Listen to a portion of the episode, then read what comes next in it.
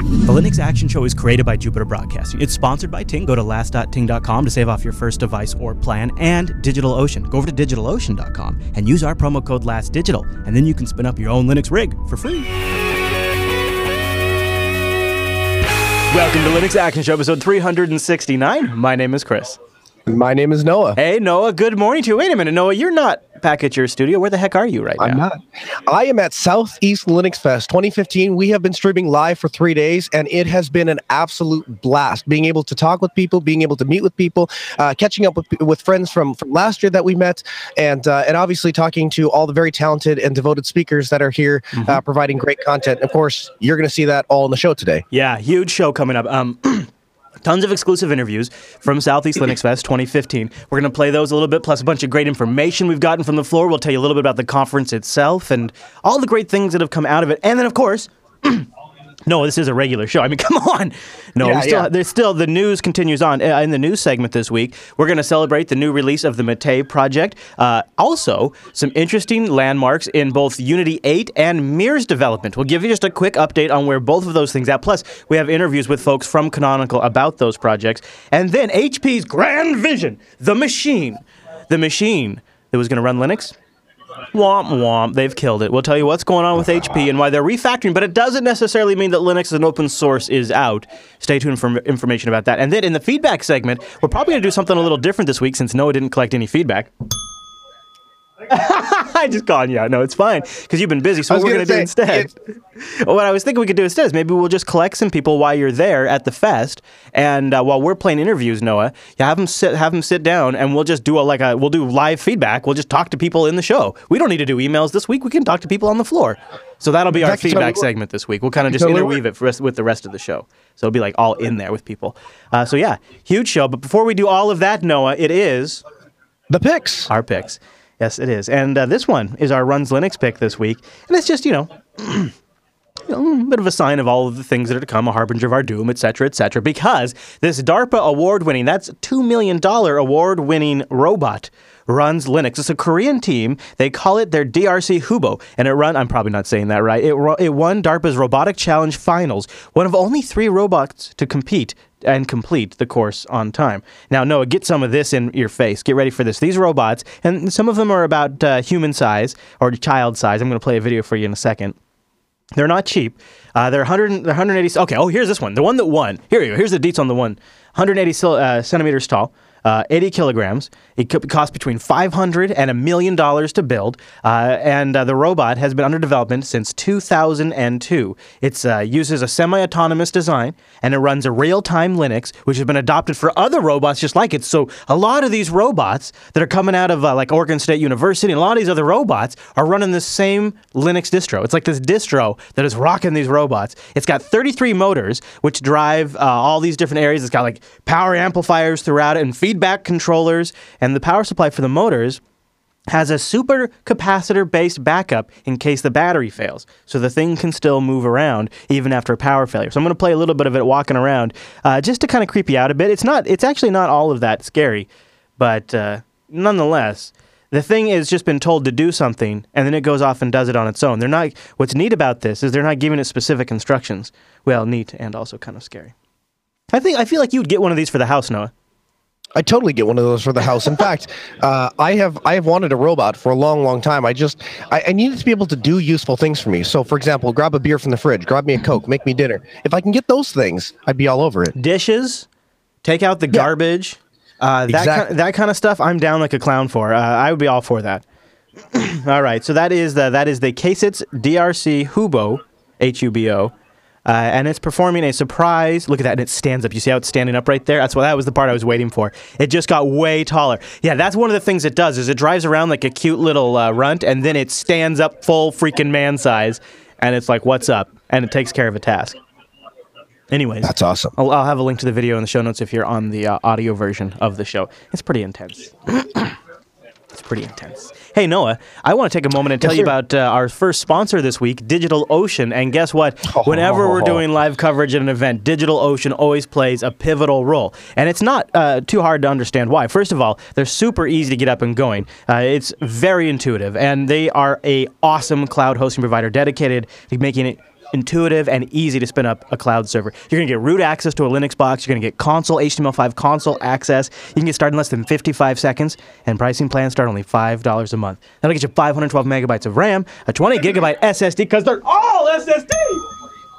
One C P U and a terabyte of transfer. And they got data center locations in New York, San Francisco, Singapore, Amsterdam, and London, and one in Germany. Now, great one in Germany, with forty gigabit E connections to each hypervisor, their fastest S S Ds yet, and it's at a pivotal point in the exchange over there, so you're going to get great data speeds to all of Germany's neighbors as well. But let's talk about DigitalOcean's interface. Wow, does this make using DigitalOcean reasonable, fast, and practical? It's very, very intuitive, but extremely powerful. And you can do all kinds of things, from creating and obviously destroying your droplets, templating them, backing them up, taking snapshots, full D N S management, one-click installations of great open-source applications. And they make it really easy to transfer them. But what you'll really love is, as you become a long-time DigitalOcean customer and you want to start doing things a little faster, maybe for testing, you want to do things programmatically, it's like maybe through uh, an automation system like uh, Chef or a Puppet. Well, DigitalOcean's A P I rocks. It's a really classy A P I, and they just revved it recently and made it even better. And you can replicate all of the functionality in their dashboard in that freaking awesome A P I. And I hear from so many, uh, like, sometimes it's the simplest ideas. Like, people will write, uh, there's there are libraries that just make a quick Perl script and uh, call the DigitalOcean. It's just a library. Call it. Just call that. Get all the functionality right there exposed to a very simple Perl script. So I, I get these great uh, comments, like, and it makes me think, man, I should do that. I, don't, I just maybe, I don't know, I'm too lazy. I, I just go into the dashboard because the dashboard's really easy, and I just do snapshots in there myself. But I get emails from listeners, and they automate it as part of the uh, pre-script for their package manager. So when they're pre, right, we're like, whatever it is, it could be a Fedora rig, it could be an Ubuntu rig, a Debian rig, a CoreOS.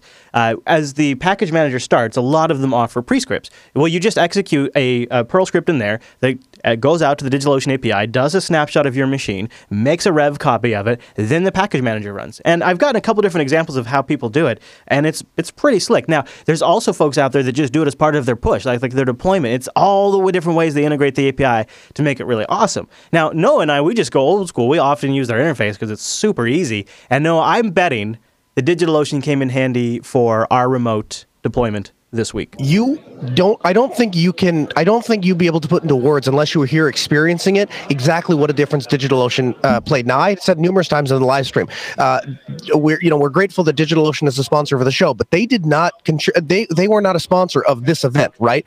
Uh, and so everything I had to say about them over the live stream, and everything I'm going to say to you right now, is that's not part of, that's not part of the, the last ads. This is, this is just pure passion. This is just practical. This is what worked. Uh, we came here, we set up the rig, we went to send uh, data, but because Alan is away uh, from Scale Engine, he couldn't make the, the, the changes that we needed uh, in the time frame that we needed for you to be able to get those interviews. So had it not been from DigitalOcean, it's no exaggeration to say that you would not be playing interviews today. Yeah. You wouldn't, because yeah. I needed to have it done. I needed it done that night so I could start uploading the six to twelve gigabytes worth of yeah. uh, video files, yeah. and I had to leave that, let, let, leave that go all yeah. night, so it had to be done by right. Friday night. Well, I had no time the rest of the and weekend. So, so not only are you submitting all of the footage through a DigitalOcean droplet, which, and the dynamic there is, wow, uh, I need a solution, and I need it in ten minutes. Like, I need to, Noah's, Noah's scenario was, I need to create a server, deploy F T P software, configure it, and, and have files uploading in ten minutes. And that's where DigitalOcean solved the problem. But what you probably right. don't know, Noah, is on the back end here, once you get us the footage, all of the editing, all of the final clips, and all of the pre-clip, all the pre-edited and unedited, and all the transcoded versions, all of those are stored in OwnCloud, and that's syncing through another DigitalOcean droplet. And the reason why we do that right. is the speed we get from our DigitalOcean droplet. We put one in San Francisco, so it's, it's right on the West Coast for us. I, I can blast those huge files out to all of the machines as fast as our Comcast connection here can pull them down. And and, yeah. and there's, like, I can't even get that from Dropbox, and I'm doing that on my own private DigitalOcean droplet, and I always get those kinds of speed. And so it's been, yeah. so literally, before we started the show, I was saving a the last interview into the OwnCloud folder, sending it up to the DigitalOcean droplet, and pulling it down to the, my Bonobo that way, because it works yeah. that well. DigitalOcean yeah. is seriously how, like, we make a lot of these productions possible, and you can integrate it with your workflow very easily. All right. Yeah. It is. It is, well, it's one of those things where it there we it wasn't just that the service is available. It's that it is. It's that it's that quick to do. So, for example, I have there uh, with uh, with some of the other V P S, they require you to have um, some security authentication, uh, you know, devices and, and and steps to make sure that uh, that you are authorized to access these computers. Here, I had my laptop was tied up. I couldn't use my laptop to do some of this stuff. So I pulled my YubiKey out. I borrowed a laptop. I stuck my YubiKey in. I clicked on Noah's laptop. Laptop from the DigitalOcean droplet, and boom! Now that server has has that my S S H key in it, and I could, and by plugging my YubiKey in, I was able to use a borrowed laptop. And then when I was done with it, I took my YubiKey back out, handed the laptop back to its owner, and I, I was not concerned at all about well now yeah, you know they nice. you know, there was there was there was no security loss, yeah. I, none, yep. um, except for the fact that he knew the the host name, I guess, um, yeah. and that was great. DigitalOcean dot com, and uh, you got to use our promo code for us to get credit. Last Digital, that gives you a ten dollar credit. Trap that five dollar rig twice, twice uh, or for two months, you know, twice a month. No, for two months. That Last Digital, you apply that to your account. Even if you got, if you forgot to do it at checkout, you can go in there and apply it any time.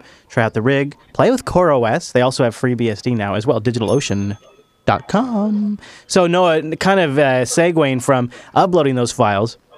Every now and then we do a make good when there is a classic open source utility that we depend on for production that we have failed yeah. to actually give airtime to, even though a lot of cases people out there know it, but there could be some noobs yeah. watching that don't know about this utility that try yeah. as much, and I, I'll be honest, I've tried to replace it, but I always come back to it. And you used it this week to upload the footage. What is it, Noah? FileZilla. And FileZilla, what it is, is it's a graphical F T P, uh, S F T P uh, file client, essentially. And but the thing that makes uh, FileZilla nice is I can open up in Nautilus, and I can transfer files back and forth. I can certainly do it from the command line, but FileZilla allows me to automate a lot of this stuff. So I can save the Jupiter Broadcasting F T P server, you know, the one that I spun up in seventeen seconds or twenty seconds and had working in under a minute, that one. I can save that information inside of FileZilla, and then what I'm able to do is uh, I can just click on the The, the connection, it establishes it up to the server, and then I have a folder where I have stored all of the self-interviews, and I have a folder on the remote side where I would like Chris to pull them from, and I just click on a button and it moves everything over automatically, and I can replicate that process again. So I put more interviews, fill up the drive, and I click on it, and it yeah. dumps them all over to that other folder yeah. again. Um, and so, and and again, that's that's again, that's one of those tools that, because it's free and open source, it was in the repo, I was able to install it, and I was able to get it up and running and usable in ten minutes. Yeah. Yeah, FileZilla, I mean, it's it's a go-to, I think, that probably most of our audience is probably pretty aware of. Uh, it's yeah. it's kind of famous. Uh, but it's, it is one that we sort of shamefully have not given uh, any attention to. I mean, of course, there's others like Vi. Or Vim, right? Or you know, yes. Nano, or whatever. I mean, like we're someday, not going to go crazy. Someday, but, yeah. maybe when we do our, our retro Linux laptop, we can look at Vi. Don't, don't, don't, don't, don't oh, give it away. Did don't I say that out loud? Did, don't, that, don't did that go over the internet? All right. So uh, if you want to uh, look at our past picks, go to jupiterbroadcasting dot com slash last picks. If you'd like to meet up with Noah or the crew when they're out at live events, go to jupiterbroadcast or nope, meetup dot com slash jupiterbroadcasting. For all of that. And if you'd like to submit any picks or like a great Linux desktop application or an awesome distro that doesn't get enough attention, linux action show dot reddit dot com. All right, Noah, with the picks all done, let's do the news.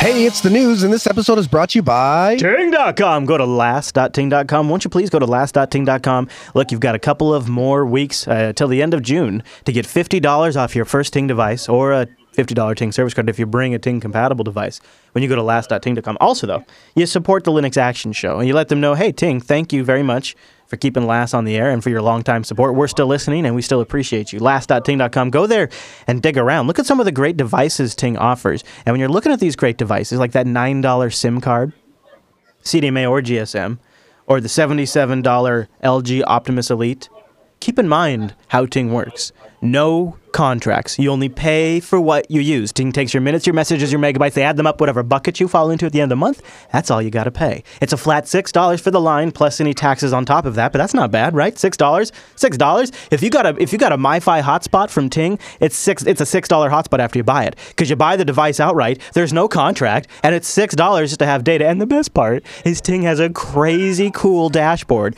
where you can just turn devices on and off, where you don't even have to pay for them. Which is, if you're just not going to use them for a while, then turn it off. They've got the first gen Moto uh, Moto G on there. They've also got the Moto G two on here. Of course, they've got the Moto E. They got the Netgear Zing with the OLED touchscreen that gives you all of the information right on there. six dollar hotspot once you buy it outright. Of course, they got the iPhone.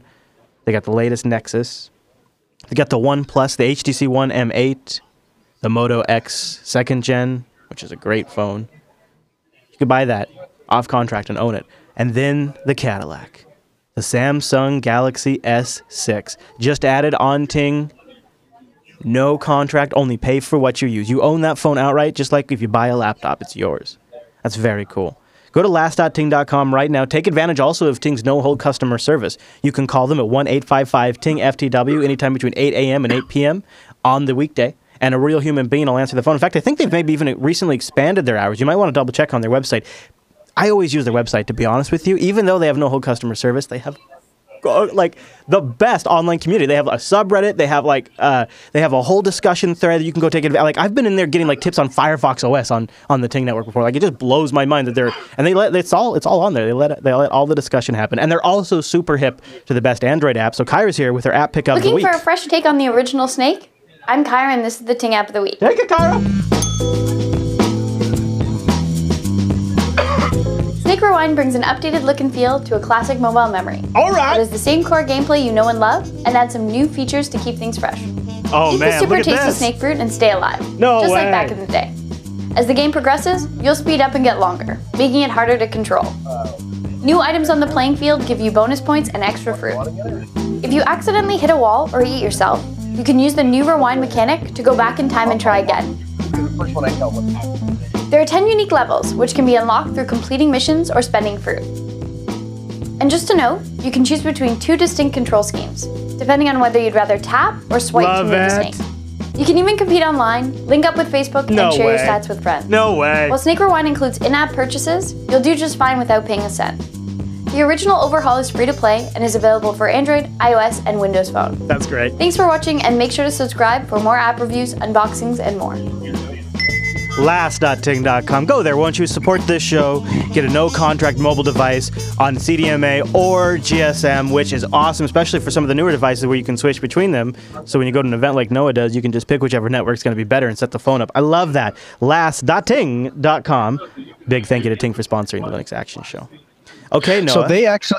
They actually, uh, the, I have had Ting service the entire time I've been here. It hasn't dropped out. Nice. One of the other things, I have upgraded my bat phone. So I have my credit card one with oh, yeah. me, but I also have this one. And this is a quad-band G S M phone, a tri-band C D M A, I believe. No, cool. So, yeah, so it's a, it's a tiny little Samsung phone. And what it does that. is I have...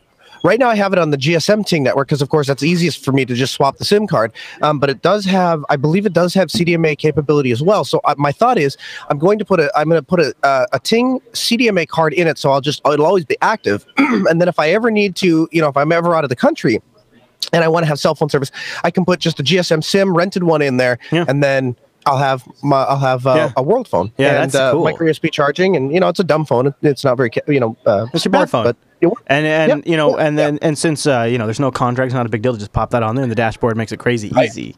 Last yep. last dot ting dot com. Noah, let's talk about the new release of MATE. MATE one point oh, one point ten is out, and uh, it's. Probably the big thing for me is it's rocking early support for G T K three. Now, they're still calling it experimental, but if you're an Arch or Fedora user, there's already experimental builds of MATE using G T K three, uh, which is nice. Uh, theme support has been expanded to G T K three point eight and three point sixteen, including client-side decorations and popover support. So some of the latest and greatest in G T K theming will be coming to the MATE desktop environment. Still a light, lean desktop.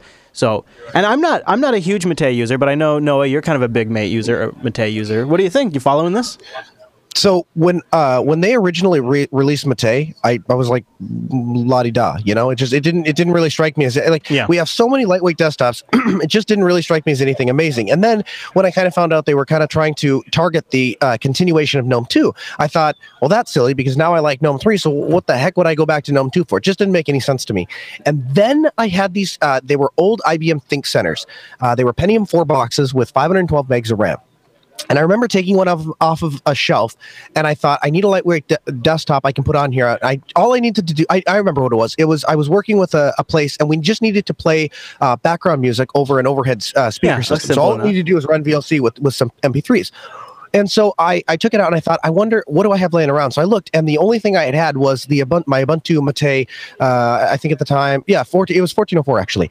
And I took it and I plugged it in, and that machine was so fast, Chris, that I sat, I looked at it and I went, I sat back and I went, huh, I could use this. I could use this as a desktop. I could browse the internet on it. I could check my email. This is a usable experience yeah. on a computer that is ten years yeah. old. Mm-hmm. um, and so, and and then from then on, I have I have really paid attention to MATE, and I've installed I've installed Arch with MATE. I've done mm-hmm. Ubuntu MATE. Yeah, for me, enough, I've never it, it, it got a lot better. I it clicked me it clicked for me a lot more. For some reason, uh, when Mint shipped a, a Mint MATE version, it just didn't click. But when Wimpy and team came out with uh, yes. Ubuntu MATE Edition, uh, based on a, an Ubuntu L T S. Mm-hmm. That the combination of a uh, L T S-based distro with a super low resources desktop, like it for production and like scientific workloads, anything where you have a lot of C P U demand and demanding tasks, but you actually still need a G U I for yes. some reason. Man, right. all of a sudden, did it click for me when I saw it in that configuration? Yeah. And now I'm following right. it a lot more closely because I just it opened up a whole work case for me that I didn't. Yeah. I mean, I got the low end stuff because I used to deploy low end computers for schools. Like I get that. Mm-hmm. I'm not. It's not. But it doesn't personally relate to me. Like once Ubuntu MATE Edition came out for some reason, then all of a sudden it became a lot more relevant to me. Right. So let's talk about this. Let's talk about maybe I have a super powerful computer. There's still a place for Ubuntu MATE, and let me explain why. When I am doing the, this production rig, this is by no means a unpowerful computer. It more than has the resources to run GNOME three, more than has the resources sure. uh, to, to run Ubuntu uh, Unity if I wanted to. But the com it, th this is essentially an appliance. I'm using it to open up O B S, and then from there, I'm doing everything inside O B S. So really, I don't want to bump the corner and have my icons, ca the whole desktop cascade. I don't want to have a gigantic launcher bar along the side of my desktop because I don't need those things, and I certainly don't need any sort of three D acceleration. All I want is simple menus that I can I can launch the one or two programs I need to launch on the production rig, and then I want the O S to get out of my way. It's almost as if I want it to be as close to a tiling window manager without having a tiling window manager because I still want to be able to uh, quickly uh, launch things and uh, you know and and, arbitrarily and position windows and resize windows right. for capture yeah. and right exactly. But I can do all that from MATE, and it is highly optimized and exactly what you're talking about. I get the advantage of, of of a lower resource operating system, and at the same time, I think that it's much much more use, usable. And granted, it's somewhat of an esoteric use case, right? Like there's probably not a lot of people that want a very powerful machine with a very lightweight desktop, so they can do very minimal things on that very powerful desktop. I, I admit that that's that's rare, but yeah. when you need something like that, it's amazing. Oh, uh, hold on, Noah. Um, man, what's this? Oh. God, sorry, I just stepped in a little X F C E there. Sorry. There oh, just gotta oops. wipe that off. It, yeah, get, it, is, is, does the rat smell? No, it's. No, I I, I think it's alive. I yeah. You think that rat is alive? I think so. Uh, okay, because everyone I've ever installed X F C E has always asked me what the dead rat on their screen is doing. So yeah, I was just wondering. It is a weird branding choice. I'll grant you that. Strange, so uh, strange. Maybe those people might prefer Ubuntu's Unity eight. Well, guess what? For them, we have an update. Uh, uh, that's right. Uh, Unity eight and uh, on Mir are under development still. Now, you ready for this? You want to hear some of these I updates? Am. We got an email that came in, and Softpedia is uh, posting this. Numerous new features, according to Kevin Gunn, who uh, works on it. Uh, so here's what's. Let's start with uh, Mir, and then I'll tell you what's new in Unity. So the Mir display server has received a semantic buffer change that'll make it uh, a nest. That'll make nested bypasses easier. Actually, here's what I do know, is it means like they have now a functional screen rotation, and also mm-hmm. uh, they have built in the ability better to communicate with the desktop environment when applications hang. That seems like a pretty nice thing. Also, a lot of work involved in detecting uh, uh, like menus and end-to-end input and render testing, so that seems like it's pretty good. Some security-related improvements mm-hmm. went into Mir, including now Mir Snap packages. Yeah. Isn't that interesting? Which we're going to have uh, more about yes. that in our interviews in a little bit. Uh, and also, the launcher feature parity items have been finalized in Unity eight, moving to Unity eight now. Uh, more improvements landed in the notifications and uh, download animations, and also uh, the greeter has been slimmed up. And a light lib D M library has bought, been uh, multi-user support. Hmm. Yeah. So basically, slow and steady improvements, stuff that is going to be kind of necessary. Like I like uh, support for hung application detecting. I'm liking mm-hmm. the fact that they've uh, they say also uh, they finalized the multimedia scope playback and improved social networking features and scopes.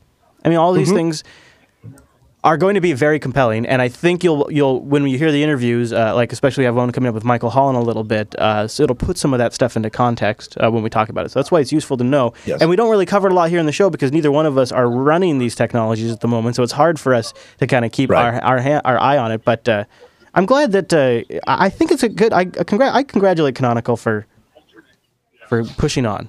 You know, yeah. I'm curious to see. I, I, I'm starting to see more and more where they're going. Like, uh, you guys had a really cool discussion about the terminal application in Ubuntu Touch. Yes. Yeah. Yeah. And just right yeah. there, when you hear what they're doing, you're like, okay, that actually gets me kind of excited. And it's just a terminal app. So it that, does because it's it is in that particular case what you're talking about is it is a smartphone from a Linux perspective. Yeah. And since I come from a Linux perspective and use a smartphone as a compromise, I can really get behind a company that says that says this is how we do Linux. How can we make a good experience on a smartphone? That's a far better that that to me makes a lot more sense than a company who says we're going to make a smartphone and how can we make it do the things that Linux does? Yeah. Yeah, exactly. Well put. Uh, and so uh, from and so uh, we'll have more of that in just a moment in the uh, interview. Now, uh, this is the last news story because we got so much stuff to get into self, but this one probably isn't too surprising to you. Uh, H P announces they're killing the machine and repurposing the design. So last year, H P announced it was building the machine, a computer meant to leap as far above conventional modern systems, way beyond, beyond Xeon, way beyond the I B M mainframe. The entire system was designed to work with special purpose cores, each core working on a task, and mem resistors as a universal memory architecture. People are really excited about the universal memory architecture. The entire system would be tied together through extensive use of phonetics, or photonics, I guess. Photonics, oh, light, photonics. It was a bold, ambitious, and cutting edge, but now, now, dead. They were going to totally build up a custom Linux around it, too, uh, and uh, it was all very neat. Uh, but unfortunately, uh, the chief technology officer said that the machine is uh, going to have to be instead based on more conventional technology, and instead of a special purpose O S dubbed Linux plus plus, which is what caught our attention, it's simply just going to run regular Linux. So there you go. It's good. Didn't you recently have like a big inspirational speech about H P for me?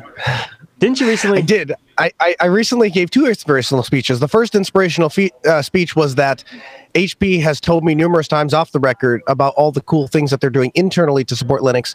Um, and then I gave another thing uh, in that uh, we had, a, I think we covered a news story, was it, I think it was even last week or maybe the week before, about how H P, when they do their split, is going to make open source a huge priority. Yes, right. And you've gotten some inside track stuff that you can't fully share, but leaves you... Yeah. Feeling very positive. It, it, I have. I, I. I will tell you this. Yeah, he didn't want to go on the camera and talk about it, and so I, I don't want to repeat exactly what it was. But here's what I. Here's what I'll say. It suffice to say that H P internally likes Linux and supports Linux on the desktop far more than anyone could ever imagine. They just aren't public about it, and I don't know why. And I don't know why nobody wants to talk about it because I don't see how that could possibly be negative. Um, but.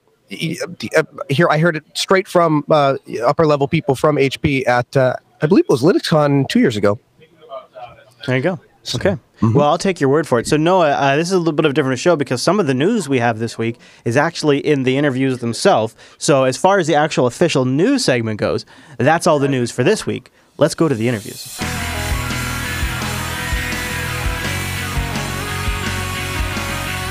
We're here at Southeast Linux Fest twenty fifteen, and I was a little concerned when we got here that it wouldn't be quite as cool as it was last year. I'm pleasantly surprised to tell you it was way cooler than it was last year. There is there are more people here. Uh, attendance is up. Speakers are better than ever. Uh, speakers last year that gave one presentation are now giving two and three, uh, and that was super popular. And we're going to show you that and more coming up in a little bit. But first, let's thank System seventy-six. System seventy-six dot com, creators of machines born, created, designed to run Linux, like this brand new Serval workstation. I think it's actually a little bit smaller than the Bonobo, and you can get it in fifteen and seventeen inches, and it is a desktop devastator. System seventy-six is going after the scientific and high-end computing market like a machine, because they see this as being totally unaddressed, and of course these machines run Linux. Look at that, the fastest Ubuntu laptop on the planet, GeForce or Quadro G P Us, P C I Express S S D, fifteen or seventeen inch display, and thirty-two gigabytes of RAM in a laptop. I also love that. Look at that. H D M I out and two display ports on the back. From a production standpoint, yes, please. This might be the Bonobo replacement. Two display ports out and an H D M I could be very, very handy for production. Uh, so you can go to System seventy-six has desktops, laptops, and servers built to run Linux. They'll give you lifetime support of the Ubuntu installation. And go over to System seventy-six dot com. Get a machine that is meant to work with Linux. That way you don't have to fight with funky hardware. When you do a distro reload, it's not a big, long process when you want to experiment with a different distro and things like that. System seventy-six dot com, tell them the Linux Action Show sent you. Now, I've got something really special I want to play. Uh, it was created with the opening of the self live stream in mind, so it is video-centric, but if you're an audio listener, you're still going to enjoy the music that Noah put together. It's only about forty seconds long, and it's a real treat for you video listeners, and watch closely, because you'll actually get a tour of the entire floor of self, and a peek at the production rig that Noah has built to make all of this possible. So we'll start with that clip right here. This is so epic, Noah. I loved this. This is a treat.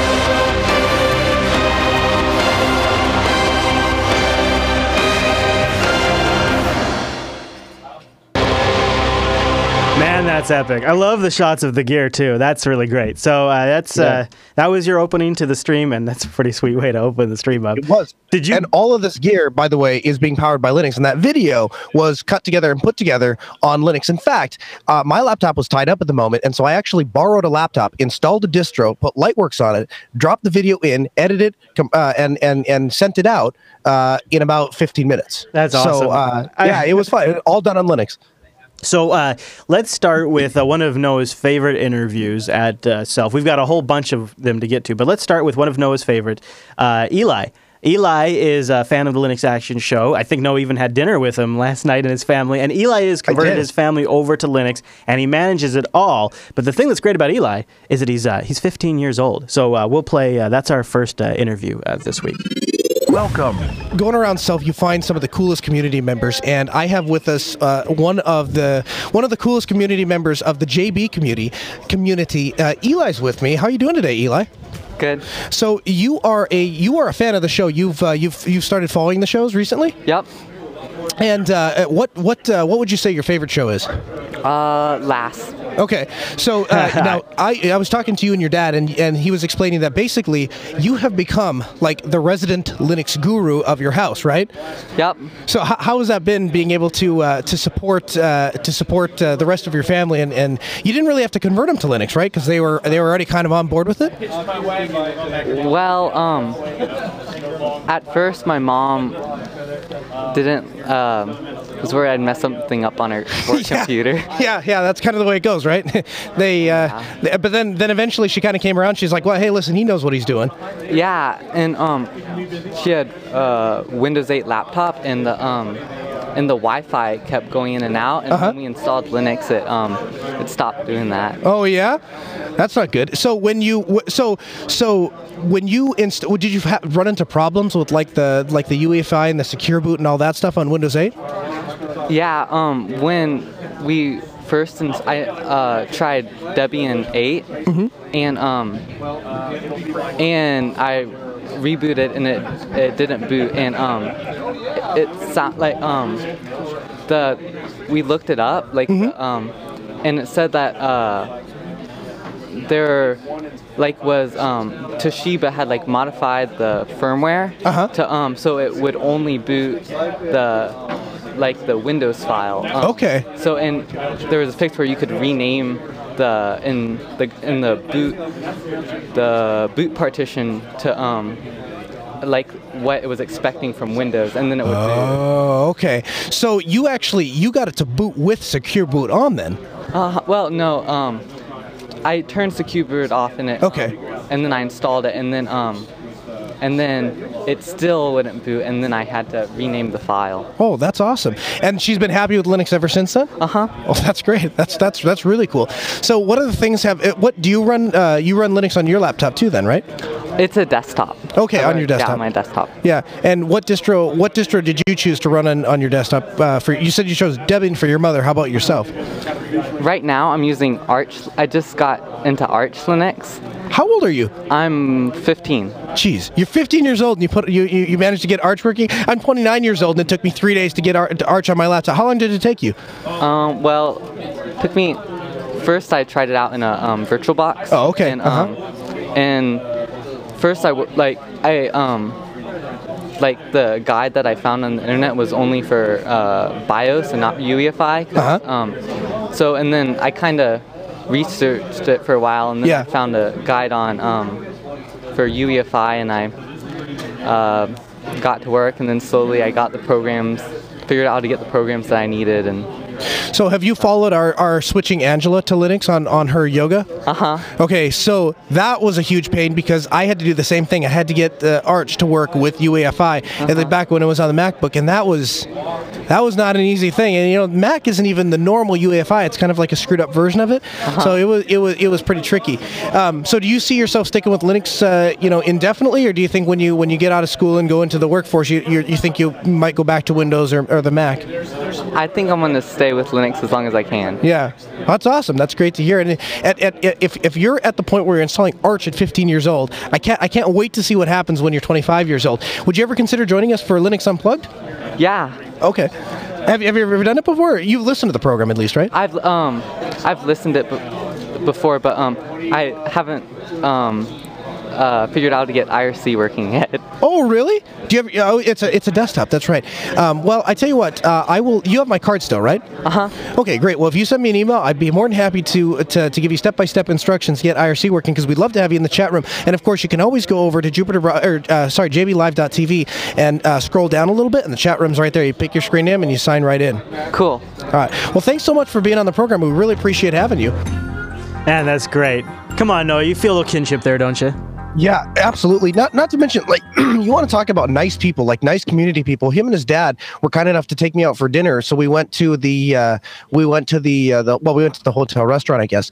Um, but uh, but you know how, you know what you know what it's like, right? When you're at conferences or when you're away from home, eating by yourself. Yeah, it, it, you know, it, it totally hoses. That as it turns out, there were a couple other people that joined us, but um, but it, it, it's it's the idea that you know they saw and they're like, hey, you know, would you like to have dinner with us? Yeah, so, it's nice. Uh, yeah, super nice people. And what's yeah. great was uh, while we were there, uh, producer Q five Sys and and Blaster and Sub-Zero were able to help him get set up in the I R C right there yeah. at the restaurant. Nice. So he's so he so he's actually there, and it was funny because like he's fifteen years old and he's absorbing this technology, and I think Dad was trying to kind of figure out what's going on, how is this going, um, and at the same time he's we're you know we're getting him registered, uh, we're getting his N I C registered, they're getting him all sorts of weird privileges up and down the the I R C, and then they're trying to get a certificate for Mumble, and uh, yeah. that's kind of when I stepped out. But yeah, uh, yeah super nice kid and a great interview. You know, uh, one of the things that uh, is very true when you go to a conference like this is you have some of your best conversations after the event, right? So, like, you go to dinner, yes. you have a good conversation, you're in the hallway, you have a really good conversation. Uh, well, uh, that's definitely true with our next interview.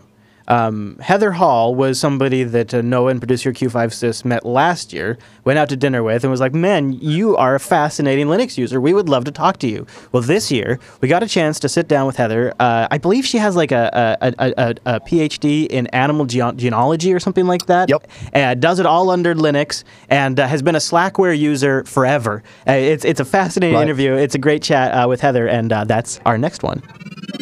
Welcome. Uh, so, first off, uh, I know we met last year, but I totally forgot your name. I'm really sorry. Oh, oh, oh, there we go. Okay, all right. Uh, that's not a problem. My name's Heather Hall. Also, I go by Rayla on I R C. So. Rayla on the I R C. All right. Now, um, are you in Are you in uh, GeekShed or are you in Freenode? Freenode. Okay. All right. So here's my question. I remember standing around, uh, and, and it was you and Q five Sys, and we were standing around. You were telling me about your work, and I, you have a, what? What is it? You have a PhD in again? It's actually in animal science. Animal science, right? And uh, and you study uh, is it genomes? Yes. So specifically horse genetics, and then recently in the past year also the Arabian oryx and the Arabian camel. Okay. Uh, the idea there is comparative genomics of species that are adapted to deserts. But the other part about it is that uh, I'm sort of on the bioinformatics side as well. So it's analyzing these large genomic data sets using computers, Linux preferably. Right, right. And so that and then that's kind of what that's what I was going to lead into is uh, so when you search for software and you search for an operating system that that can do these calculations, uh, why Linux over macOS or Windows? Uh, well, initially when this was coming out, the sequencing technologies were really taking off. It was the open source community, probably the academic open source community that was uh-huh. really developing the tools to analyze them. I mean, each sequencer had their own proprietary software as well, but right. the community was really the big one about it. So yeah. initially, there's wasn't any for Windows. Now, if there are soft, well, there are some softwares for Windows, but you would have to, one, have a Windows computer strong enough to run it, and two, pay a couple thousand dollars for software. Right, and and so and and the, and this this powerful software you're saying is available as free and open source software on the Linux platform. Yeah, and in fact, anyone if they wanted to could just go and download a human genome or any sort of data set that's out there, download these tools and just analyze D N A for the fun of it. It's all out in public databases. Heaven's Revenge in our chat room would like to know what the what what's the average file size for for a uh, animal genome? Um, Well, so if we're just talking about the reference sequence itself, that would maybe like two to two point eight gigabytes. Okay. And that's just the sequence. Now, if you're talking about a project where you're sequencing an animal itself, not the reference, yeah. that's going to be several gigabytes. Uh, one sequencing, the most common platform is the Illumina platform. Okay. One run of that provides about two terabytes of data, image data that's then transferred, translated into sequence. Luckily, it compresses really well. And uh-huh. a lot of the tools work with compressed text. Mm-hmm. uh, that's sort of the scale of things. Now, you started on Slackware, is that right? Correct. Okay, and and uh, you do you continue to use Slackware for for these kinds of things, or have you moved on to like uh, Red Hat or Scientific Linux? And I initially actually tried uh, when I was building a lab computer. I tried using Santos, and I had okay. it installed, and I did not enjoy it at all. Okay. And then it was recommended, why don't you try Ubuntu? And it could not detect the hard drive, oh, which was ridiculous. So I think they fixed that now. I think the, I think Ubuntu now detects hard drives. I, I would hope so. Yeah. I just stuck with Slackware since that's what I was used to. Most recently, we've actually moved to using the supercomputing cluster at the University of Florida. Oh, okay. So I'm not quite sure which distro they use, but it's all cluster-based stuff. So right, my right. hands aren't on the machines as much. Yeah, sure. So so essentially, when you say that it's it's cluster-based, are you saying that like there's a, like a web U I and you drop your files in, it goes back up to that cluster, gets processed, and then comes back down, or? Uh, Two options there. So there is an open source system that tries to streamline bioinformatics for biologists called Galaxy, where uh-huh. there is a web interface. Now, also I have S S H access. I can S C P files. Um, oh, it's really? Running a, it's some kind of batch system. I'm not entirely in, sure of the specifics myself, except that I have to use the Q sub command to run it on a P B S cluster maybe, and set options like how long it's allowed to run before it kills it, and then get angry because I didn't know how long it had to run. So I take it it's probably highly beneficial to you to run Linux on your laptop then, uh, or, or desktop, whatever you have. Well, for fun, yes. I've ran Linux on my laptop since two thousand four. Uh-huh. It's been my main operating system of choice. But so uh, you say for fun, but like if you want to move these, if you want to S C P this file up, then you have to have Linux on the on the client side, right? No. Uh, there's WinSCP. Oh, okay. And that works just as well. Okay. All so right. the lab computer I use now for work, for the most part, is a Windows machine, just because it needs to interface with various University of Florida, other sort of things. Sure. They um, maybe they have it like on a domain or something. Yeah, yeah. So access all the group files that are shared and have to use Outlook for email because reasons. And yeah. Yeah, because reasons. That's that's good. That's um, so. Uh, is there is there, are there any other exciting things that are happening with the Slackware project that you're aware of? Uh, exciting. I mean, I. I exciting in the realm of slackers. I mean. mean, I think Slackware has been pretty nice in that it's you you get what you get. Like, it's yep, yep. nothing unexpected really comes out, at least not that I've seen. Yeah. So I would say it's exciting that it's still around. I still enjoy yeah. it, but I don't think there's any, been any radical changes that I'm aware of. And so some people have called Slackware like the the original Linux or the most true Linux, and I'm interested what your opinion on that is, if any. I don't know about most true, because I mean, I feel like Linux itself, it's just whatever flavor you're into, all the different yeah. distributions yeah. that's around, but it is the longest, at this time, the longest maintained, right? So sure. whether you would call that original, maybe not, mm-hmm. but maybe closest to the original. Uh, yeah, and I guess, uh, I suppose what people are referring to, right, is this idea that there aren't other tools wrapped around it that make it that that stray too far from just the G N U tools and the and the kernel. So like the vanilla, right? Black. Yeah, as, van as as unmodified as as you can get. I mean, because really, if you think about it, when we say when we talk about Linux, there really is no such thing as Linux. I mean, Linux is just a kernel, right? Yeah. So that's useless without something else. So you keep that something else as small and as original as vanilla as possible, I guess, is what they would say. Yeah, and that's great. I mean, I'm big on doing command line things. There was even sure. a while I broke my X install, and so for over a Uh-oh. month I was just using command line because why not? Oh no! All right. Well, thank you so much for taking time to sit, to sit down and talk with us. It's it, it's I, I remember having interesting conversations. I just didn't know exactly how to reiterate them. So I'm like, hey, maybe we just get her over here and ask. Have you have you had have you run into Q five Sys at all uh, this trip? Uh, yeah, because his booth is actually right across from the Slacker. I'm not sure if you've seen our Slackware booth here, or I should say booth. Uh, we have a nice, comfy couch and two chairs around a coffee table, mm-hmm. and um, the Devon I T has provided a box that we now have Slackware installed. If anyone wants I to did see that. I did see that. It's on the co it's on the coffee table in front yeah, of the couch. Yeah. The okay. Over. I didn't realize that was actually a booth. Yeah. That's, okay. They're Slackers, so you know, perfect yeah. for that. So yeah, he's yes. across from that. So I'm chatting with to his laptop talk. Does this Slackware computer that that he provided you, does it have a G U I? It actually does have a G U I installed because the and, you know by default now, of course, the installer will put it on there. Right. But awesome. Well, thanks again for for uh, sitting down with us. We really appreciate it. Yep, not a problem. Hmm. Slackware users are all over that place. No, what's with uh, Southeast Linux Fest and Slackware? I don't know. I, I think that I think that there are a lot of the really key people like Alan Hicks, uh, who contributed to the book that that that uh, that documented Slackware, um, and and a lot of the people that are here. Um, Chuck has left, but uh, he was here earlier today, and he was one of the founding people um, that were around when Slackware was was was developed. So they've all been there through the transition of Slackware, and now it's gotten to a point where it's like a rite of passage, hmm. and they don't want to leave it. So yeah, uh, yeah, of course. big big Slackware community here, now, and super super super authentic guys. It's uh, what what time is it there on a Sunday right now? You're The last day two of the o'clock on Sunday. It's two yeah, o'clock. The fest technically got over, I think, at one, I believe. So it's starting to clear out there. People are starting to leave now. And good. Yeah. Well, we'll wind down. Uh, we'll have one more interview to play. Uh, and, and now, of course, we've got a lot more interviews we'll feature in Linux Unplugged this week and more. But, uh, Noah, you seem to really kick it off with Brian Smith. And he sat down with you and explained his core values, what he thinks matters in open source, and how to make it approachable. And uh, I really enjoyed this conversation you two had. So here's Brian. Welcome. We had I had the good fortune uh, to uh, to run into Brian, uh, the program director for FOSSETCON, and uh, he was explaining to me uh, some of his core values and what he believes is really important in the Linux community and the free open source community at large. Um, he's a guy that has is really made a, a strong commitment to it, and thank you so much for taking the time to sit down uh, for an interview. I really appreciate it. How have you been? I've been great. How about you, buddy? I'm doing all right. What do you think of the conference so far? Well, it's a great event. Uh, actually, since Southeast Linux Fest is uh, the first inception, I've been to every single one. Really? Yes, every single Southeast Linux Fest. Yes. So you and I were having a conversation last night about open source and the concept of community and the concept of, of, of Linux on the desktop. We kind of found that like we clicked on that, and that was just that was one of those things that you and I really agreed on. Um, Tell me a little bit about FOSSETCON. Well, so FOSSETCON is, uh, stands for the uh, Free and Open Source Software Expo and Technology Conference.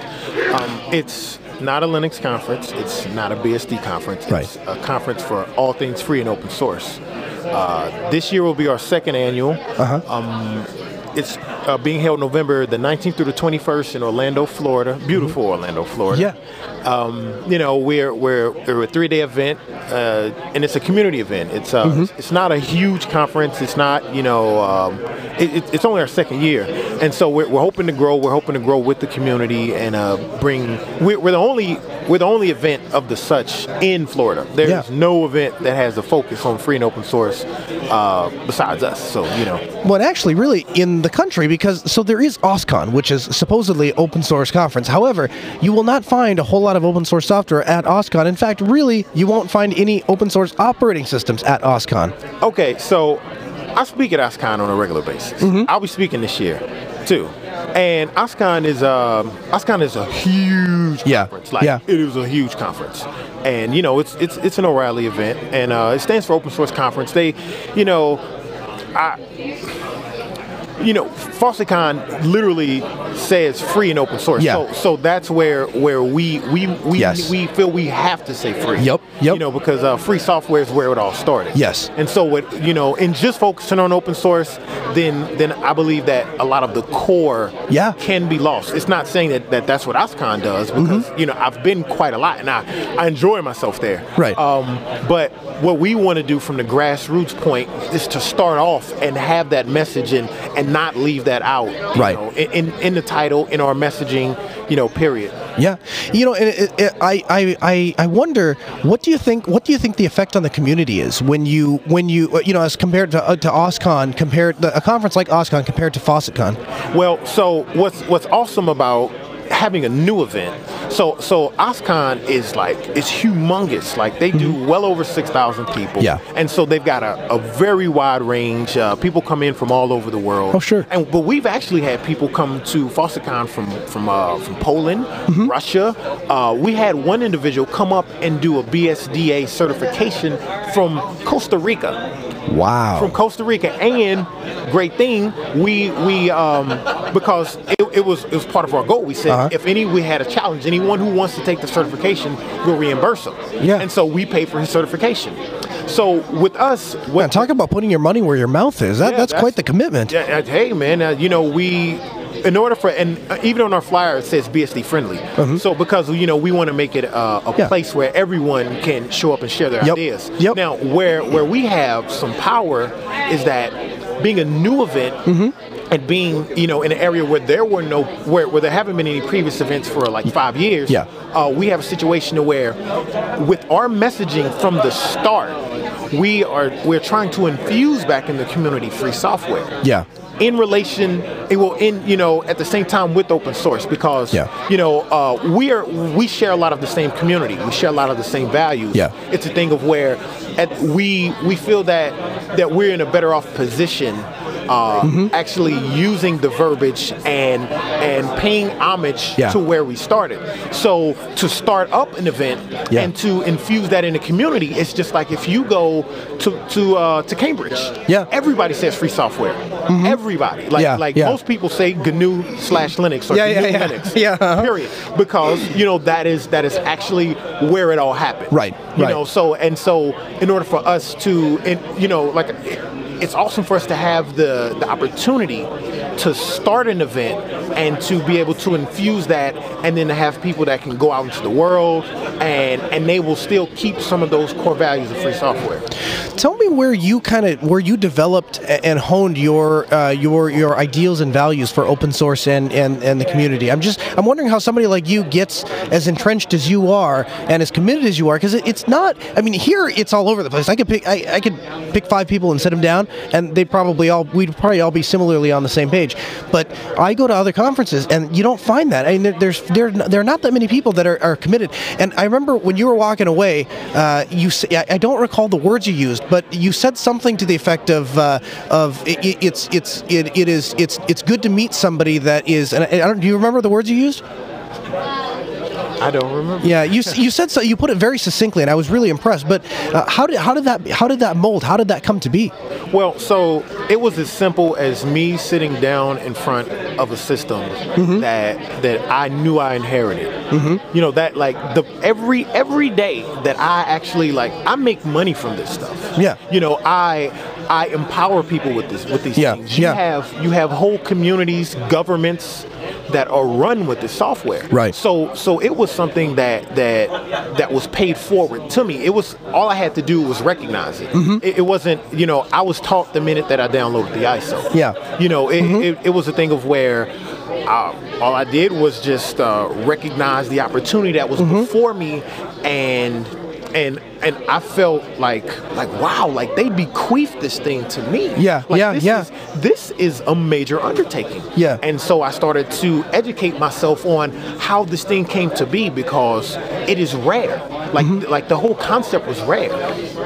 Uh, you know, to get free software, free as in libre, yeah. not yes. just gratis free, but guess what? It's also free. Yeah, yeah. You know, and and so the the fact that that I could have access to enterprise level tools and systems without having to spend the money.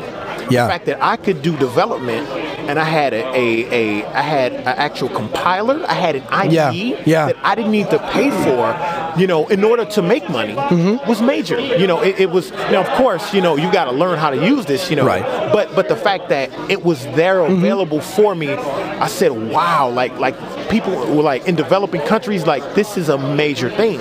So, you know, and then I started looking at the, I started looking back and seeing where this came from, and so there's really like free software was born from like like I call it software hippies. Yeah, that's yeah, yeah. That's right. That's right. Because yeah. it was born from that era. Yeah, that that's that's where it where it all comes from. All of the developers before they shared their software. Yeah, that's why you know uh, Stallman you know wrote the song you know join us now and share the software. Yeah, yeah. You'll be free, hackers. You'll be free. Right. You know uh, it's uh it's important for me. Like like that is. That is where all of the the um, like like all of the ingenuity comes from, is is you being able to scrutinize and and you know like to be able to look at the code. Yeah. Like I mean yeah. that, that that is major. So mm-hmm. you know I, like I said I, I got it from what was given to me, what yeah. was available. And that is a humble way to look at things, right? Like I think there's so many people, and th this is a huge problem in the community, is that when something is given to somebody, then they come to expect it. And so when Mozilla, for example, had to introduce uh, these pre-populated um, tiles inside of their tabs so that they could simply make some money because of the, the contract that they lost with Google, everyone freaked yeah. out. And it's like, listen, that is a free web browser you're using, by the way, which is funded by a corporation that would, or a, a foundation that would like to make some money, at least to pay the bills, keep the electricity electricity on, right? And so this concept that they owe you a web browser and they're not, they can't even, you know what I mean? And oh, yeah. and so you have you have a very, very, very humble and pragmatic way of looking at it and saying, listen, this was given to me, so now I want to give back. And you know, I said this earlier on the stream too. I said, in order to be a good community member, I feel like it's really important that we have to give a, just a little bit more than we take. And if we can do that, if you can master that, and not just maybe in, in, in open source and Linux, and just in life in general, if we can do that, you know, we literally start to improve, you know, improve the world just a little bit at a time. You, you know, it's funny, uh, like, I've got a saying that uh, there's no such thing as free gas. Yeah, that's true. So, yeah, that's right. No matter where you go, mm-hmm. it, when it's time to, to fill up, yeah. you're going to pay. That's there's right. no haggling on the price. Yep.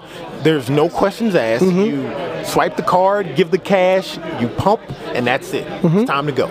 Um, like, like, people expecting to get everything free. Uh-huh. And, you know, it's it's a thing of where Mozilla is a big company. Mozilla yes. is a great company. Yeah, I agree. All of the work that they've done, uh-huh. you know, and, and, and what they've given what they've given to the community, uh, you know, that should be applauded. It should. And and and at the same time, like like we definitely need to understand that that in order for like in order for them to grow, in mm-hmm. order for, uh, in order for them to exist, to make the free route, mm-hmm. because the reality is that yeah, just because it's available to the community doesn't mean that the community is going to completely adopt it. Yes. So if yeah. if the Mozilla Foundation weren't there, yeah, what would the development on the browser look like? Yeah, yeah. You know, and look at how many open source projects that we have that have not taken off the way that Mozilla has. And someone has to say the reason that that uh, that Mozilla is so successful is is at least partly because they have such a you know such a good uh, you know uh, uh, surrounding them. And then you look at things like Red Hat, who are basically doing kind of the same thing, where they're a very large company and doing a very, very good job. Uh, you know, and h how does that play in? You, you know what? So corporate governance means everything.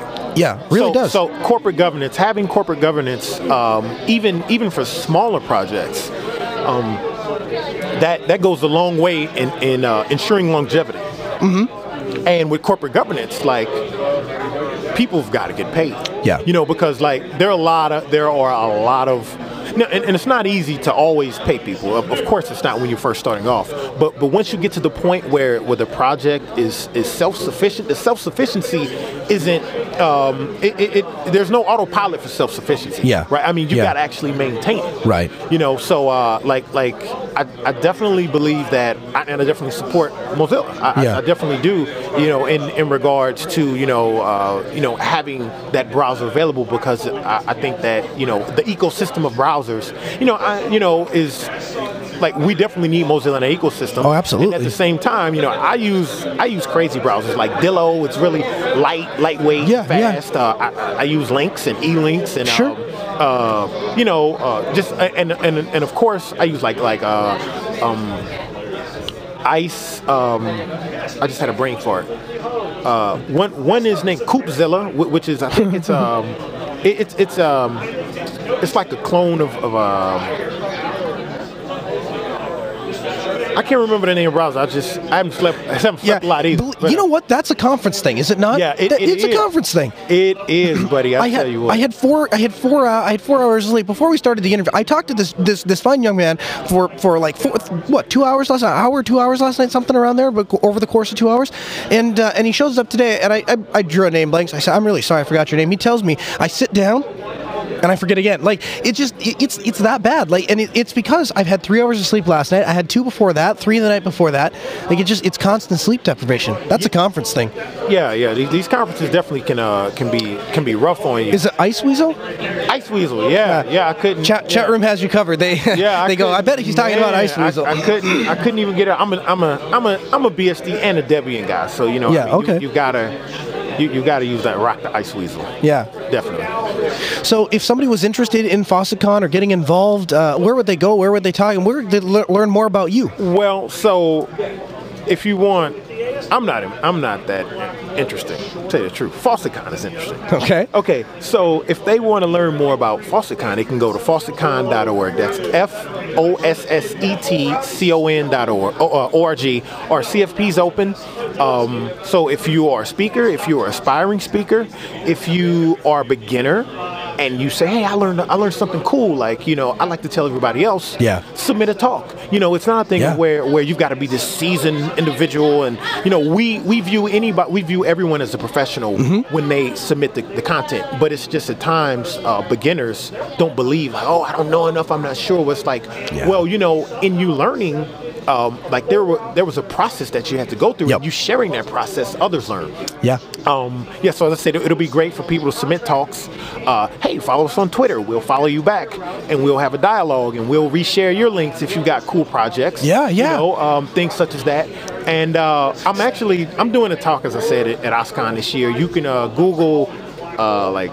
Or uh, DuckDuckGo or whatever the search. Yeah, whatever the cool, whatever the cool yeah, ones yeah, the kids which, are using yeah. these days. Uh, like search uh, Brian Smith and how to build a botnet. I'm doing a talk hmm. at OSCON on how to build a botnet.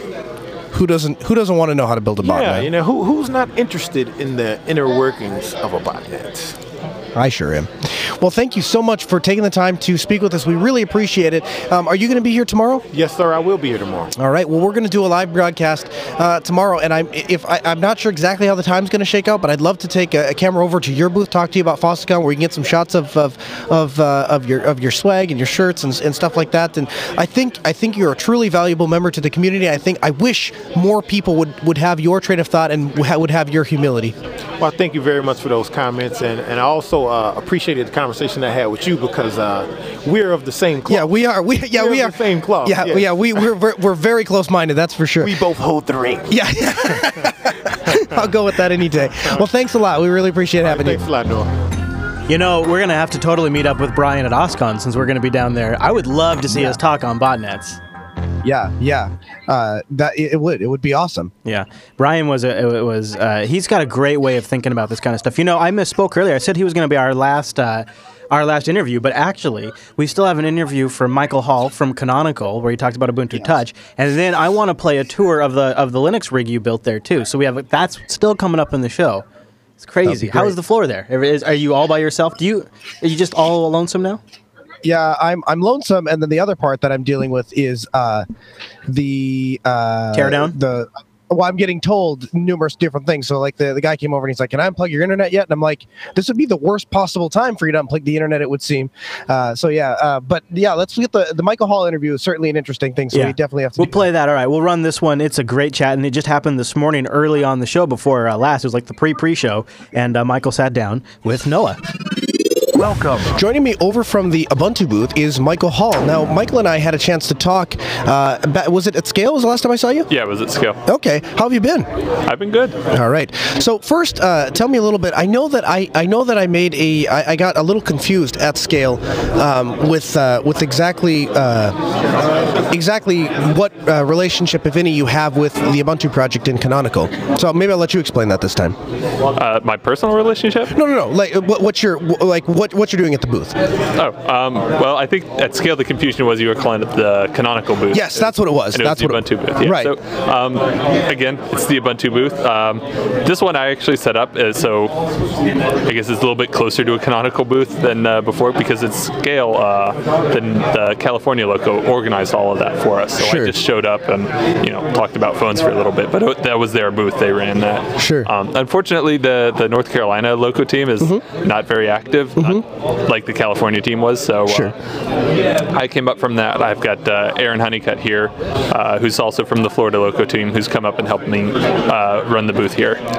Tell me, uh, so your passion obviously is Ubuntu on the phone, right? Uh, yes, I've, that's been my focus. I'm trying to get back into server stuff and uh, the new Snappy Internet of Things things. Uh, what what is right now? What is more what is more interesting to you, or what's more exciting to you, or I guess what are you more heavily involved with, the Snappy things or the The, uh, or the, the phones? I'm most involved in the phones right now, uh, which are going to be Snappy in the near future. So next release or two, that's going to go all to Snappy. Everything's going to be Snappy. Server, desktop, phone, it's all going to use Snappy. Okay. So tell me a little bit about, I, I noticed that you had some phones over there, and that was, uh, they were pretty cool to look at. And it looks like uh, Ubuntu Touch has come a long, long way since I first used it. Uh, yeah, it's. I've been using it for almost two years now, and it has come a huge, huge way from uh, where it was back in early two thousand thirteen. Uh, would you uh, the um, the one thing that, that kind of stood out to me that I thought was kind of unique was um, I asked if there was a mail client, and they said, "Well, there's not a native mail client, but the community has made one, so we have one." So I mean, that to me seems like that's a really, really good path to go down. Like the we have all the software we need, but not, but it's it's made by the guy who made that mail client. Wants to make the best mail client that he can for Ubuntu Touch, and not necessarily just, well, we made a phone and so we need a mail client, so let's let's bang one out, right? Right. So um, we we did this thing called Core Apps, where when we first started doing the phone, we knew we needed more apps uh, installed by default than we were going to be able to write ourselves. Uh, so we started this Core Apps project where we said, okay, these are the apps that we know we want to have written and we're not going to have time to write. Mm-hmm. Um, so let's get some community people involved um, and and get them writing that um, and working with them so that we give them all the resources that they need. So we've really been treating the core app developers almost as if they were employees. Sure. Um, you know, if they have a problem, they go to someone on the S D K team or the Phone Foundations team, and they yeah. say, "Hey, look, this doesn't work. It's got to get fixed." And those people know they got to fix it. It's you know a core business requirement that they fix it for these community developers. Man, that's awesome, and that that that goes to speak to to uh, to what what emphasis Canonical and Ubuntu places on the community. Then, yeah, uh, uh, it, it's it's been a, it's an unusual relationship because we do um, you know we don't just support the community, mm-hmm. we we rely on them to, to produce products that our partners want. So our product our partners say you know we want you know this this and this. It's got to have a music player, uh, it's got to have um, a calendar, it's got to have a calculator, a clock, you know the basic stuff. Yeah, and you know we couldn't ship a phone without that, but we weren't writing those. The community was writing those, so we had to make sure that we gave them every bit of support that they needed to get get those written. What what do you think the uh, what is the what is the action plan, so to speak? Um, so Android obviously has a huge dominance in the, in the mobile market, and iOS has a huge dominance in the mobile market, and Windows tries to have a dominance in the mobile market. Um, but what is the plan for Ubuntu Touch to kind of try to compete with those devices? So the the thing that's going to set us apart, and uh, we're going to first experience that later this year, uh, is going to be convergence. It's going to be, you know, a phone or pocket-sized device that you can plug in and it becomes your desktop. Mm-hmm. uh, there's, you know, there, there have been several attempts at this uh, in terms of hardware for Android to do convertibles or even for Windows to do convertibles. Mm-hmm. And the, the hardware is there, but the software just has never been quite right for that. Yeah. So we think what we're doing with Unity and the fact that it's going to actually change, it'll, it'll look like a phone and work like a phone on a yeah. phone, yeah. and it'll look like a desktop and or work like a desktop when you plug it in. We think that's going to be the game changer, and we think that a lot of hardware companies are going to want to ship software that actually supports the hardware that they want to make. I'm hugely inclined to agree with you. If, if so, a couple things come to mind. So, first of all, if you've ever tried to plug your, if you've ever tried to use an Android device as a desktop, like connect a mouse and keyboard, it's a horrible experience. And likewise, when when when Microsoft is trying to put Windows, an actual desktop, on a tablet, it's a horrible experience. So you have to maintain a mobile experience on a mobile device and a desktop experience on a desktop device. And I think that Ubuntu Touch is the first, the, the way that you're talking about it, it, this is the first platform I can I can get behind. And as a small business owner, I can pitch that. My job is to sell solutions to clients that want to do these things. And if I could go in and say, listen, spend six hundred dollars on this device. It's your laptop, it's your phone, it's your desktop. When you get to the office, you put it in your dock, and now it's your desktop. When you are in your uh, laptop, maybe you have this little mobile dock thingy that it becomes your laptop. And when, if you don't have any of that, it's still your phone. I think businesses can get behind that. Yeah, I mean, most businesses, they already offered uh, laptop docking stations. Right. So why lug a giant laptop around when you can just have a phone that fits in your pocket? Yeah, yeah. Well, not, and not only that, if you look at what business professionals are doing, geez, I mean, they're checking their email, mm-hmm. they're uh, writing a couple documents, and they're a lot. They give a lot of PowerPoint presentations or or, or um, press presentations. Yeah. If that's what you're doing, you can do that on a phone. Yeah, and actually, I uh, I got the opportunity to do that on my phone. Did uh, you really? For a while. Yeah, uh, uh, we had a work sprint in London, and uh, I went into the to the London office, and all I had was my phone. And I found out most of my daily job I can do on my phone. I've got I R C, I've got, you know, email, I've got web browser. That's mostly all I needed. So uh, tell me what I R C cli- like is is it a is it a, is it a known well-known I R C client, or is it something that just exists on Ubuntu Touch? Uh, it's actually not an Ubuntu Touch I R C client. Okay. It's uh, I R S S I. Uh, oh. Oh. It runs twenty-four seven on my home server, yep. and I just S S H into it. So yeah. we've got a terminal. It works really good. It's actually a really great touch terminal, too. Uh, so I just S S H into home, and I can get to my I R C client that way. So uh, I, I'm a huge I R S S I u- uh, user. And in fact, if I wasn't, if I didn't have to capture the chat room um, on the uh, on our production rig, and if that wasn't if that wasn't being done in Quassel, so I'm running Quassel on here simply so that I can figure things out on my laptop and then put them on the production machine. If that wasn't the case, I would I, I would be logged into my Quassel right this minute. In fact, I might pull it up when we actually go to do uh, last today. Uh, a huge Quassel fan, or a huge uh, I R S S I fan. However, um, I R S S I requires you to be able to um, to access the terminal uh, very efficiently, because obviously you have to use, you know, shortcut commands and stuff like yeah. that. So tell me a little bit about how Ubuntu Touch is making that easier. Uh, so the the terminal, which is another one of the community developed apps. So our terminal is community developed. It's using uh, upstream console components. Mm-hmm. Um, the guy who made uh, Cool Retro Terminal, if you remember that one. Yeah, yeah. He's actually the de- developer for our terminal now. Um, so you can, you know, swipe gestures give you uh, up and down arrows, so you can scroll back through your previous uh, comments.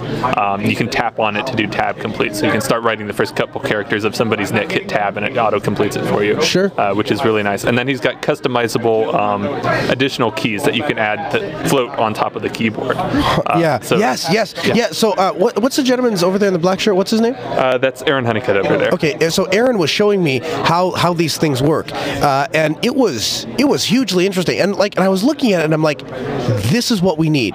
This is what I would need to be able to use a terminal on my on my phone. And I, we was, I was actually I was just talking to the live stream about how I don't think that mobile is doing it for me right now, mm-hmm. and I think part of that is because it's just not. It, I can't get my work done on it efficiently. Yeah. And things like that, like where you have those those shortcut keys. opportunities that pop up, I feel like that is really is is really cutting it really close. I mean, I think we're really close. What? When can I? Uh, when would you say that uh, that Touch would be would be um, available to to people like me in the U S?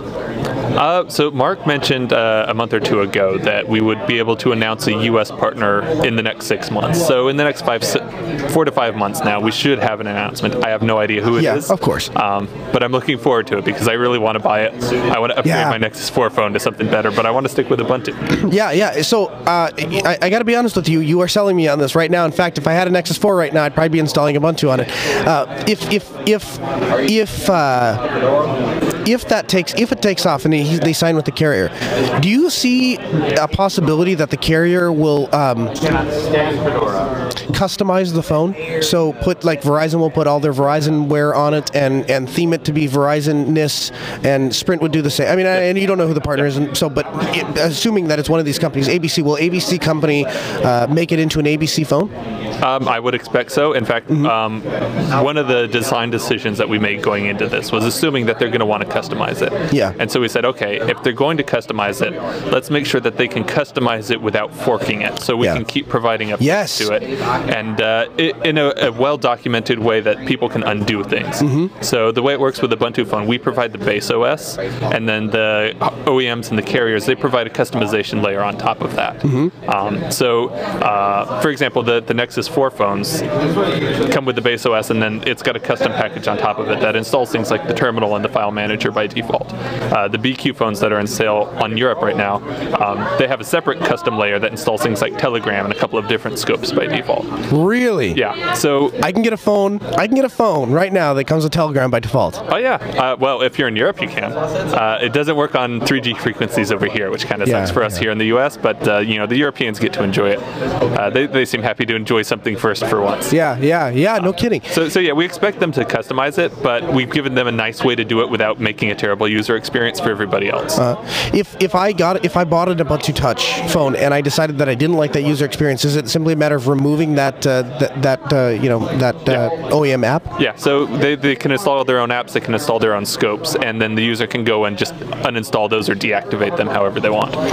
How how do you think that O E Ms or or uh, how how do you think that O E Ms will, or uh, I'm sorry um, how do you think that uh, carriers will will react to this idea that they don't have the ability to prevent users from uninstalling stuff? So for example, take Samsung for example.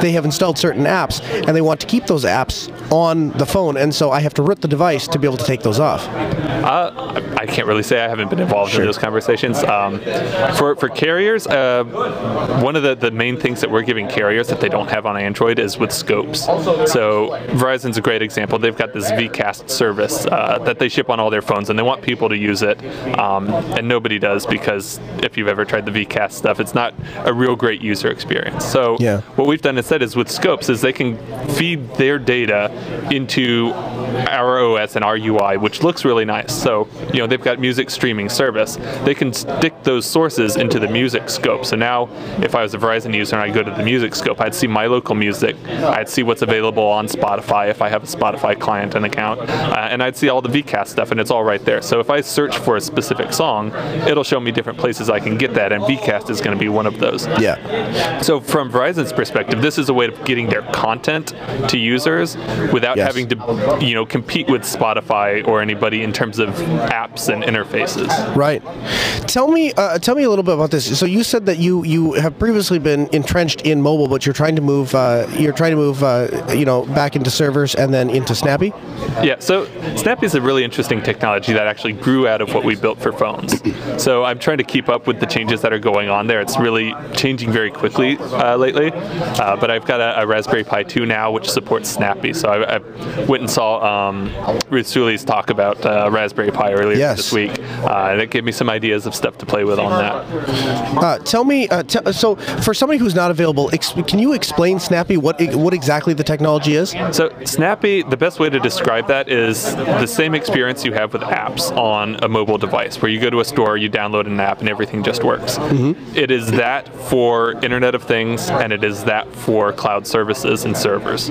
So if you wanted to, you know, get WordPress on a server.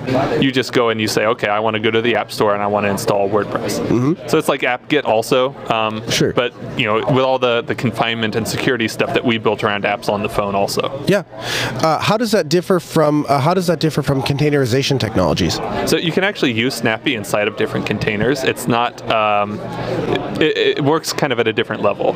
So one of the problems that a lot of people have with, say, Docker is that they get a, a Docker container from the app developer, and the app developer is not providing O S updates to that container anymore. So sure. it gets out of date and it's got security holes in it. Yep. Um, so Snappy separates them. You've got a, an O S image and you've got an app image. So now the app developer, they're just going to provide the app image. Uh-huh. um, or they'll provide a Docker image that has the O S image and the app image. Uh-huh. But as long as it's using Snappy, you can go in there and you can say, okay, update the O S. And it'll update the O S image without touching the app. And the app will just keep working on the new updated O S. Mm-hmm, mm-hmm. So now Ubuntu can ship updates with security fixes to things like Heartbleed or Shellshock or yes, whatnot. Yes. And then you can put that on all of your containers without, you know, waiting for the app developers to, to update that. That that's that's great. That's outstanding. Um, is there are there any other technologies that, that you're involved with that you're aware of that you're excited about upcoming? Um, I'm involved a lot in uh, the the development of the A P Is for the phone. So we've got some some really neat uh, upcoming A P Is that are going to make it easier to integrate messaging services and syncing services. Uh-huh. um, that's really going to open things up a lot. So we're hoping to get like Dropbox and stuff working on yeah. on the phone, which is going to be nice to have. Yeah. Oh, that would be awesome. How about uh, how about things like OwnCloud and and uh, and um Uh, and sync thing and stuff like that? So um, the, the framework that they're looking into using right now is called Buteo. Uh, it's from the Mir project, and it's really just a, a framework for syncing providers to plug into. Okay. So once we have that in place, then OwnCloud and Dropbox and sync thing, it, they will all be able to provide a, a plugin to that yes. framework and automatically get that working. Now that plugin will be incumbent upon them to to provide, or that's something that you guys are going to do? Uh, it'll Somebody can provide it. It doesn't okay. really matter who, as long as somebody writes it. I don't yeah. know if uh, we've got any specific ones we plan on writing. Well, to some degree, the people from OwnCloud would best know how to get the an OwnCloud client for Ubuntu Touch, right? And I mean, right. the people from Dropbox are the only people that are going to really be able to write a client for, right. for Dropbox. Right. The, the problem they have right now is with our app confinement and our app lifecycle management on the phone is mm-hmm. they really can't do that right now. Yeah. Uh, so this framework's going to let them do that. And then we've got a similar one coming for the messaging app. Uh, We, our messaging app actually uses telepathy in the back end. Yes. Um, but there's no way to provide plugins to that in a, a confined manner. Right. So the new framework's going to let people provide telepathy plugins that will be under confinement, so they can't do anything bad to the user. Yeah. But they can still then integrate with the messaging client. Outstanding. Anything else that uh, that you want to add before we let you go? Uh, no, I think that about covers it. Outstanding. Well, thanks so much for taking the time to be here with us. You know, it's awesome. I, you know, we're kind of we're kind of we're we're booth buddies. We you know we're right across from each other, so uh, it's kind of fun to, to be able to look over at the Ubuntu booth, and, and you know the other thing I was going to mention is I, I grabbed one and, I, and then I left it somewhere. Oh yeah, here we go. These things right here that you guys provide, these little uh, I don't know if, if if if you guys have seen this before, but this is it's essentially a little uh, it's a C D of Ubuntu fourteen oh four, and then it has uh, you know text and it and it's, it looks very professional. So Michael, I used to I switch people to Linux all the time, and one of the things that I, I've come across is I would go to install a burned C D and people would say, was it pirated? And you know, I can go into that whole explanation, but really they don't care about the whole open source freedom that right, covered. Right. They just want to get the software installed, and they just want to know if the software's pirated. And you can tell them no, but I could tell they didn't believe me. And so what's nice about these is I carry. In fact, you'll be a, you'll be ashamed of me because they are they are outdated. But I have I carry with me in my bag at all times a stack of Ubuntu disks, and these are this is this is uh, the, the okay, previous well, uh, previous L T S. It's still supported. It's L T S. It's, yeah, it's supported. Um, but so I carry a stack of these, and if I meet somebody in a plane that, that wants to try Linux, I can hand them and hand it to them. And the nice thing is, like inside of here, it says, you know, what is Ubuntu, and then it explains Ubuntu, and then it says where does the software come from, where does the name come from, um, and then how to install it, and then what that, that you're you're perfectly allowed to copy this and, and give it on to people. Right. Um, so I think this is great that you guys offer this. Now, I'm wondering if I hope that Canonical in the future decides that they are going to transition these into U S B thumb drives. Uh, so, so we have had thumb drives with uh, Ubuntu on them that we've given away at past conferences. Um, they go fast. They go really, really fast if you have thumb drives at a conference. Um, yeah. So we actually, the company that we were getting them from ran out of stock, and I wasn't wow. able to get any. So uh, we got D V Ds instead. And actually, I'll give you a new stack of fourteen oh four D V Ds. So that'd be great. Uh, you can hand out uh, the latest L T S release instead. Yeah, that'd be fantastic. Um, and I'm going to give a quick plug right now for yes. uh, Loco teams, our, our Loco community teams. Uh, if you are involved in one and it is active, uh, you can actually request a box of these D V Ds from Canonical, and we'll send it to your team to give away at uh, conferences or team meetups or anything like that. So how about if somebody? How about if there there isn't a lo if there isn't an active Loco team, but somebody would like to get uh, started with one, or maybe uh, revive one, or something like that? Um, how would somebody go about that, and how does how do you guys determine if somebody if if if one is active or inactive? So we have a group called the Loco Council uh, mm-hmm. that are in charge of that. They're volunteers. They're elected by um, by people in the community, uh, and it's their job to oversee the Loco teams and to help them out. So if you go to loco dot ubuntu dot com, there will be a list of all of our teams there. Uh, find the one that's local to you. Mm-hmm. uh, see if it's active. If it's not active and nobody responds to your emails or anything, then you can go to the, the Loco Council and say, I'd like to take over this team and you know reboot it and get it active again. Sure. And they'll transfer over ownership of you know the mailing list, the I R C, whatever other resources that team had. They'll get that transferred over to you so that you can get it started again. Awesome. And if somebody didn't have one started at all, they could they could start. I assume the yep. process is similar to start one. Yep. So uh, we we encourage people to do countrywide or statewide uh, teams just to try and stop things from fragmenting too much. Mm-hmm. um, but if there isn't one in your area uh, at that level and you want to start one, then yeah, all it takes is just going into Launchpad and registering a new team and saying, hey, now it exists. Awesome. Well, thank you so much for taking the time to be here with us. We really appreciate it, and uh, thanks for being a good booth buddy. Yeah, you're welcome. That is a great chat, Noah. Good chat with uh, with Michael. Yeah, yeah, it was super fun, and this is actually the second time I've gotten to talk to him. I got to talk to him, obviously, back at Scale uh, when he was there, and then today uh, we ran into him again and, and got a chance to sit down and chat. Now, uh, you didn't happen to have uh, you didn't happen to have like an Ubuntu phone handed to you or anything like that. Like you didn't score like a. No, no I hardware. Didn't, they didn't. They didn't give me one. They let me play with it a mm. little bit, and there is a Jupiter Broadcasting app yeah. on the Ubuntu Touch. Yeah, so, yeah, yeah, it's a great one. Yeah, yeah I wasn't uh, aware of that until today. But. So Noah, this next one it's a little video centric, but it's a tour of the Linux rig and setup you built there to do the live coverage of Self. And uh, for you audio listeners, if you are a Tech Talk Today patron, I'll also post it up on the Patreon feed. But I'm going to play it right now. It's just uh, it's a it's a little shaky cam because it's uh, Noah was doing a live Q and A with the yeah. I R C chat room, and they're like, "Show us the rig." And so Noah gets yeah. up, takes the GoPro, and walks around and shows you walks you through the rig. But it's actually a yeah. pretty cool setup that is becoming more and more of a of a beast of its own. So here's the Noah, Noah's tour rig. Welcome. So here is what I spent my what I spent last night doing after we got the stream problems fixed. Um, this is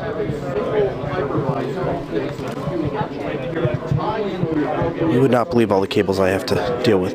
All right, this is what the back of the the rack looks like. So we have decked it out. Uh, I should say I have decked it out with stickers. I don't know if I could take that Linode one off yet. Um, and uh, let me take the let me take the back cover off.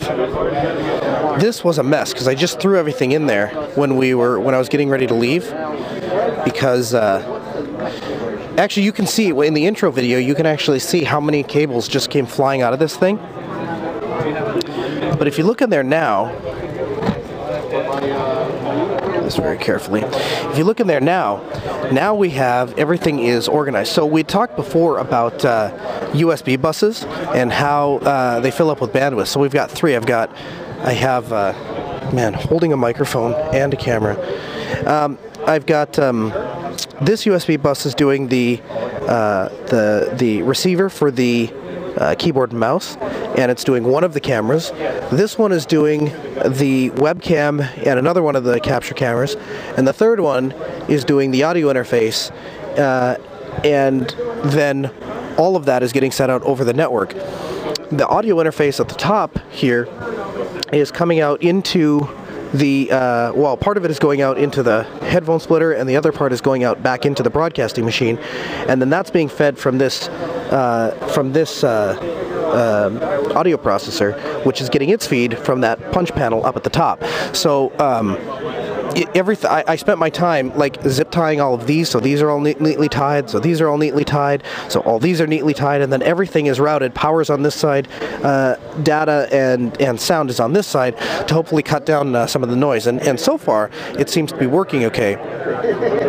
And then uh, because I was jealous of Chris Lass's ability to do uh, live camera switching, I have my own little keypad there that I can switch cameras.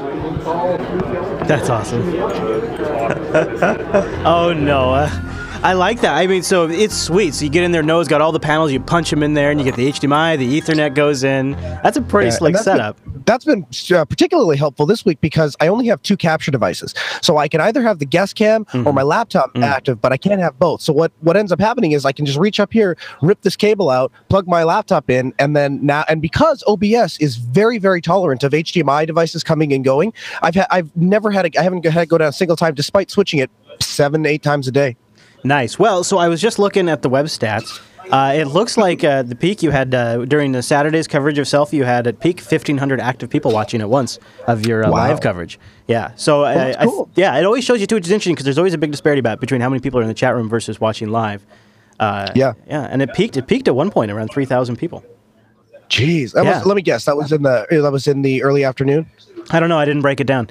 I just I was just oh, okay. checking really quickly while we were playing that uh, that last bit. But uh, that's pretty cool. So you know, uh, it shows that people are interested in the live event coverage.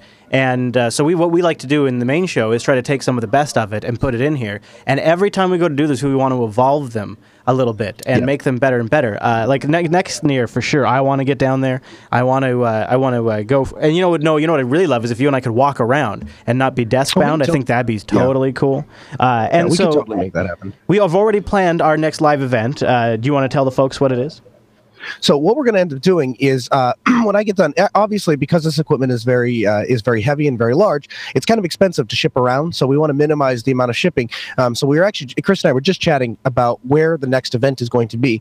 And I think uh, we've tentatively decided it's going to be LinuxCon this year. Mm-hmm. So the Linux Foundation was kind enough to invite us out last year uh, to come do coverage at their event. Of course, we did filming uh, interviews, and then we did, uh, at that time, of course, Matt was hosting. And so um, I just sent those back. This year, I think what we're going to do is we're going to try and get a table. But we're going to set up uh, LinuxCon is going to be particularly doable this year because it's in Seattle, so yeah. it's right in our backyard. Um, so I'll be coming out there, and and Chris and I will go on location, and we'll be streaming live from LinuxCon. Uh, Linux Foundation, hopefully they they will uh, they'll be willing to have us again uh, this year, and yeah. that should be a lot of fun. Yeah, and it, that, the LinuxCon event kicks off uh, August seventeenth, which is a Monday, Noah, and runs through the nineteenth. So I'm sure I'm not sure if we'll be right. there the entire time, but we'll probably be there uh, yeah. on the Monday that it goes live.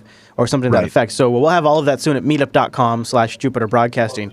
So yeah, LinuxCon is going to be our next live event, uh, and we really, we really think the Linux Action Show is in a position to bring you guys even better coverage of this if we can keep moving forward. So one of the things I want to mention to the Linux Action Show audience is our Patreon, patreon dot com slash today. Yes, it is a Tech Talk Today Patreon, but I'm using these funds to contribute to all of the network. This is my effort to create something that's more community focused and less advertise focused. Not that we would be. We would be thrilled to work with our advertisers to send us out to these events, but I love the idea of covering these community events and having that being funded by the community. And I want to do things like go with Noah out to uh, Self. We want to be able to walk around on the floor and be able to broadcast that back to the booth and all, and be able to plan for all these events. And honestly, I just want to be able to help contribute to the cost of shipping some of this hardware around. Patreon dot com slash today. If you go there, that money will make this show better. It doesn't just make Tech Talk Today better. It makes all of the shows, but specifically, this is an area of my focus right now. And one of the other other areas I want to continue to push here is eventually I'd like to use this funding to have somebody back in studio so that way when Noah and I are traveling, we can have right, somebody yeah. here that's switching the music on and hitting records. Not that, and, and you know what, Rikai went above and beyond this weekend. He really went above and yeah. beyond and helped out. Yeah. But you know, he's got other jobs to do too. So I really would like yeah. to have somebody that could maybe even like sit here and kill airtime for us. Like if we yeah. need to step away from the booth and go do an interview, somebody could be here and looking at feeds and doing coverage and all that kind of yeah. stuff. There's so yep. much we want to experience. Expand, and we could we could really appreciate your con your contributions at patreon dot com slash today, uh, because I really want to try to do this as um, organically, as community focused as possible. And what does uh, is there any significance to the fact that we now have five hundred thirty-three patrons, Chris? Oh, snaps, Noah. Yeah, our goal that we set uh, a couple of weeks ago on the big show was if we hit five thirty, as just sort of a thank you. Um, I was gonna I'm gonna fly out to Noah's house, and I'm gonna try to. Do you still is your Google Glass still working, Noah? Still working. I have. I'm gonna put that on there. But How's the audio on the Google Glass? Not very good, but we'll, you know, for, we'll suffice. We can I mean, voice over. We, we can voice over. We'll yeah, voice we can, over. Yeah, we can do that. Yeah. Yeah. Mm-hmm. yeah. So I'm going to fly out to Grand Forks, North Dakota, which turns out there's not even a direct flight, which is always a PETA. And then I'm going to yeah. tour Noah's crib. Not all of it runs Linux, but a lot of it does. We're going to find out the spots, ladies and gentlemen, that don't run Linux, and then we're going to see if we can well, find a solution for it. There, there are no Windows boxes. There are no Mac boxes in my house. I'll verify there that. Are, I will verify th- yeah, that. Yeah, you can verify. You can verify. I'm, I'm going on record and just saying that I have to use certain soft Windows software to program certain things, and uh-huh. that runs in a V M box. So that's a cl- that's as close as you're going to find. A V M? Uh, to oh. Windows. Oh. A V M, yeah. Mm. yeah. Well, I'll see if that's not true. Not a Windows or not. box, Chris. Not a Windows box. So, a Windows pretend box. And also, I think as part of it, and uh, Hacks is keeping us honest, I think as part yeah. of it, we got to, if not re- the entire episode, we got to at least record like the pick segment or something from a boat. Yep.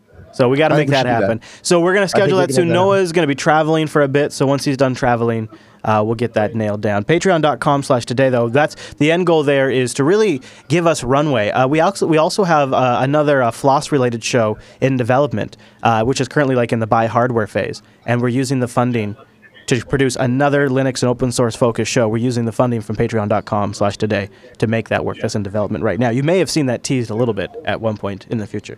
So yeah, no, we got a ton of stuff coming up. LinuxCon's coming up. OSCON, we're going to be at that as well. That's just like in the short term. Uh, and then of course, I'd, I'd love to go to Flock this year, to be honest with you. Yeah. Yeah, that would be great. I don't know if that's going to happen this year just because I know, I know. It's super tight, and it's going to be, that's yeah. going to be, there's, there's going to be three, com- two conferences that we're basically committed to, LinuxCon and OSCON, and then Flock comes just a couple weeks after that. It's probably not doable so just, this year, but maybe next year it might hit, it might hit our list. But I'd love to go to those and even more. We want to expand it and make it more of a part of the show because uh, we can still do the show from the road and just br- and work that in there and make it better than ever. So I'm really excited about the possibilities.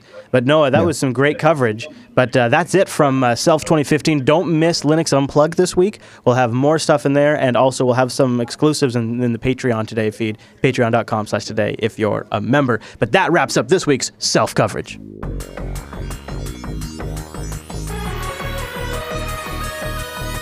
And that brings us to the end of this week's broadcast. I just lost Noah right as we were transitioning between segments because I think they pulled the plug at Self. They're shutting it down over there. They're on the East Coast, so they're a little ahead of us. Uh, but that's good. Instead of reading emails, um, I wanted to tell you uh, about how awesome Noah is. Um, I, I I couldn't even tell you how much money he spent to make all this possible because the Jupiter Broadcasting Network just isn't in a financial position to do it. Uh, just shipping, um, flying out there, renting a car, uh, taking time off from his own business, and hiring other people to cover for him. I bet you could probably imagine it's probably over five thousand dollars in money. That's not even including the rig that he built to make it all possible. Uh, and, and really, it's the whole team that was out there. Uh, Blaster was there providing technical support. Q five Sys there is providing on-the-ground support, uh, helping with the interviews in the booth, both of them. You guys who stopped by and helped them out. Editor Rikai, who worked super late and early to make sure that we could do a live broadcast Friday and Saturday and Sunday morning uh, from a remote location. And as the network has grown, it turns out doing something like that becomes more complicated because we have a lot more endpoints now. We have Roku and TiVo set-top boxes that we stream to, and, and audio uh, uh, real-time uh, radio stations that we stream to, and, and Ustream and Scale Engine and, and, and mobile phone-compatible streams and all of that. Making all of that work from a remote location took everybody working at their best. And it was pretty awesome, uh, and especially because there was times where I just wasn't available. I had to go take care of family things. My son got hurt a little bit, and I had to go home. And uh, they still managed to get it all done. Uh, you know, get the footage recorded, creating a droplet on the fly, uploading it, getting it down here and converted so it'll be ready for editing so that way I could edit it like at midnight last night. And then and, and this morning, all of these pieces working together. It's a really an amazing crew. Uh, and I am worried that I can't ask them to do it all uh, pro bono for much longer. I mean, there is some of them we're going to help with some of the costs. Uh, for all of them, but I can't really, I can't really touch it. Uh, but I can't keep asking them forever. So I do really want your support because I want to keep doing this more. I think this is a great area for the show to grow. Patreon.com slash today. The funds raised there, we'll use that to cover things like their air travel eventually, paying for shipping, that Linux rig, that huge. I mean, we built something that's both a hardware and software uh, piece that, you know, it's it's awesome. It's like a mobile Linux-powered studio on the go, but it's heavy. And shipping that is expensive, it turns out. Just moving that around, I'd like to be able to cover those kinds of things because um, I, I am I am eternally grateful for how hard Noah and the rest of the crew have worked on putting something like this together. And so uh, for me to uh, for me to keep asking them to do that year after year after year, I just I, I, I just I feel bad. I can't. So I'd love your support there, and I'd love to go out there more and do this. I think this kind of stuff is super fascinating because uh, so much of what we do is over the internet. It's disconnected from people. It's we use the results of all of these community, the code that they produce, um, and, and, and a lot of times we're detached in our discussions, in comment threads and on mailing lists, and things get flared and heated, and a lot of times from the outside, it looks like a hostile community. The Linux and open source community sometimes look like they're always fighting over something. Systemd. Uh, Who knows? But the reality is when you go to these conferences and you meet the people that are creating the software, you're talking to the person who makes this program or that project, uh, and you see the genuine interaction, you see their passion, and you see that you can connect on these common levels.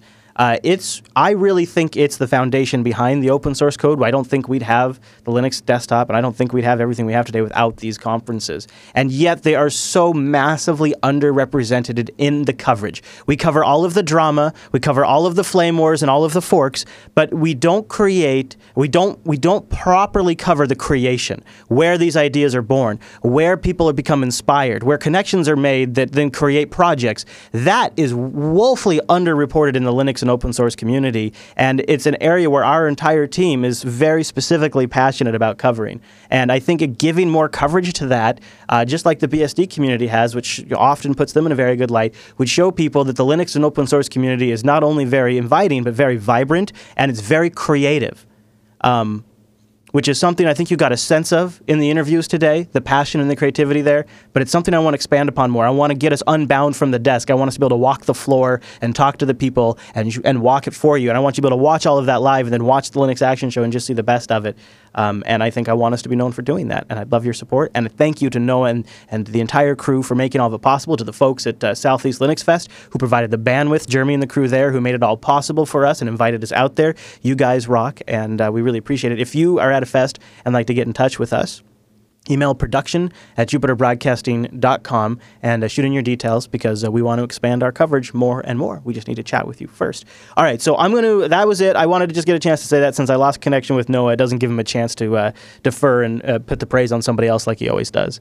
Uh, and so we'll skip the emails this week, but I'll tell you just a couple of bits. If you'd like to get more content into the show, news, app picks, dis discussion, maybe just your perspective, uh, linux action show dot reddit dot com. Go over to our subreddit there. We've got lots of people there. It's one of the best spots for Linux news on the internet, but it also makes this show better. linux action show dot reddit dot com. We'll have a feedback thread for this episode as well. You can also email us. Go to jupiter broadcasting dot com, click that contact link, and choose Linux Action Show from the drop-down. And last, but definitely not least, my friends, no, no, no, no, no, no, join us live over j b live dot t v. We do this show at ten a m Pacific, except for next week. If you're if you want to be a pro, go to jupiter broadcasting dot com slash calendar. But uh, we actually had something pretty unique. Uh, we had a chance to go to Red Hat, and uh, the Linux Action Show was going to do a special edition of the Linux Action Show from Red Hat's office, and we're going to do the whole episode about that. We got over three hours of content. We're going to try to whittle it down, but still going to be at least an entire episode. We're going to skew the regular format next week, and we're going to do Linux Action Show visits Red Hat's offices, and we'll be recording that live Friday at three p m Pacific. You can go to jupiter broadcasting dot com slash calendar to get that converted to your local time zone, so you can download the show on Sunday like you always do, but next Sunday we won't have a live show. We'll be doing it on Friday instead of this week. But other than that, we're always live on Sundays. Go to j b live dot t v to watch us there and hang out in the chat room. All right, everybody, thanks so much for tuning in this week's episode of the Linux Action Show. We'll see you right back here next week.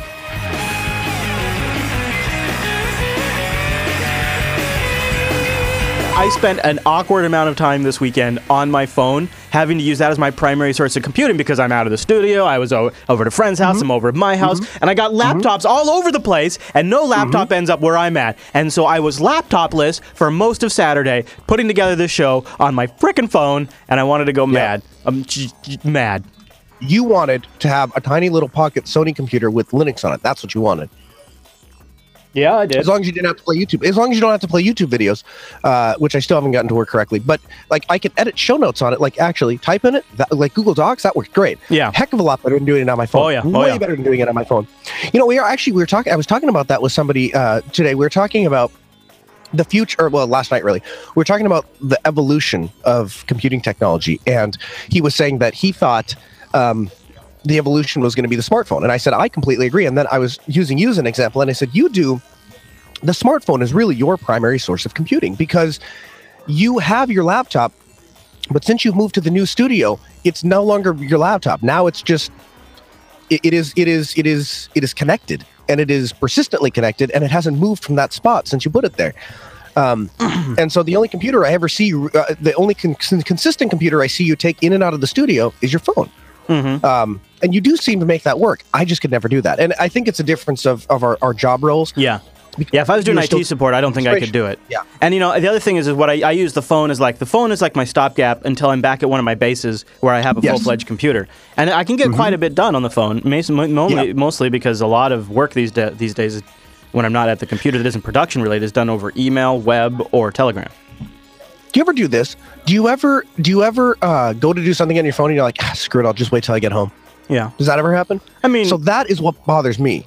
Like, is when I, when I find myself doing that, that's when I know that the phone is a compromise and it's not fulfilling its purpose. I'll tell you, well, I don't know. So you can look at it that way, or you can look at it, the phone gets me a lot. So here's, here's what happened this weekend. Uh, mm-hmm. I left my house, and, you know, twenty minutes after I leave my house, I get a message from Angela that the Minecraft server Droplet's hard drive is full. Of course. So I'm thinking to myself, well, okay, so uh, I have two routes I could take. I could log into the DigitalOcean Droplet uh, manager, and I could expand my Droplet's hard drive. I could do that from my phone using their web U I.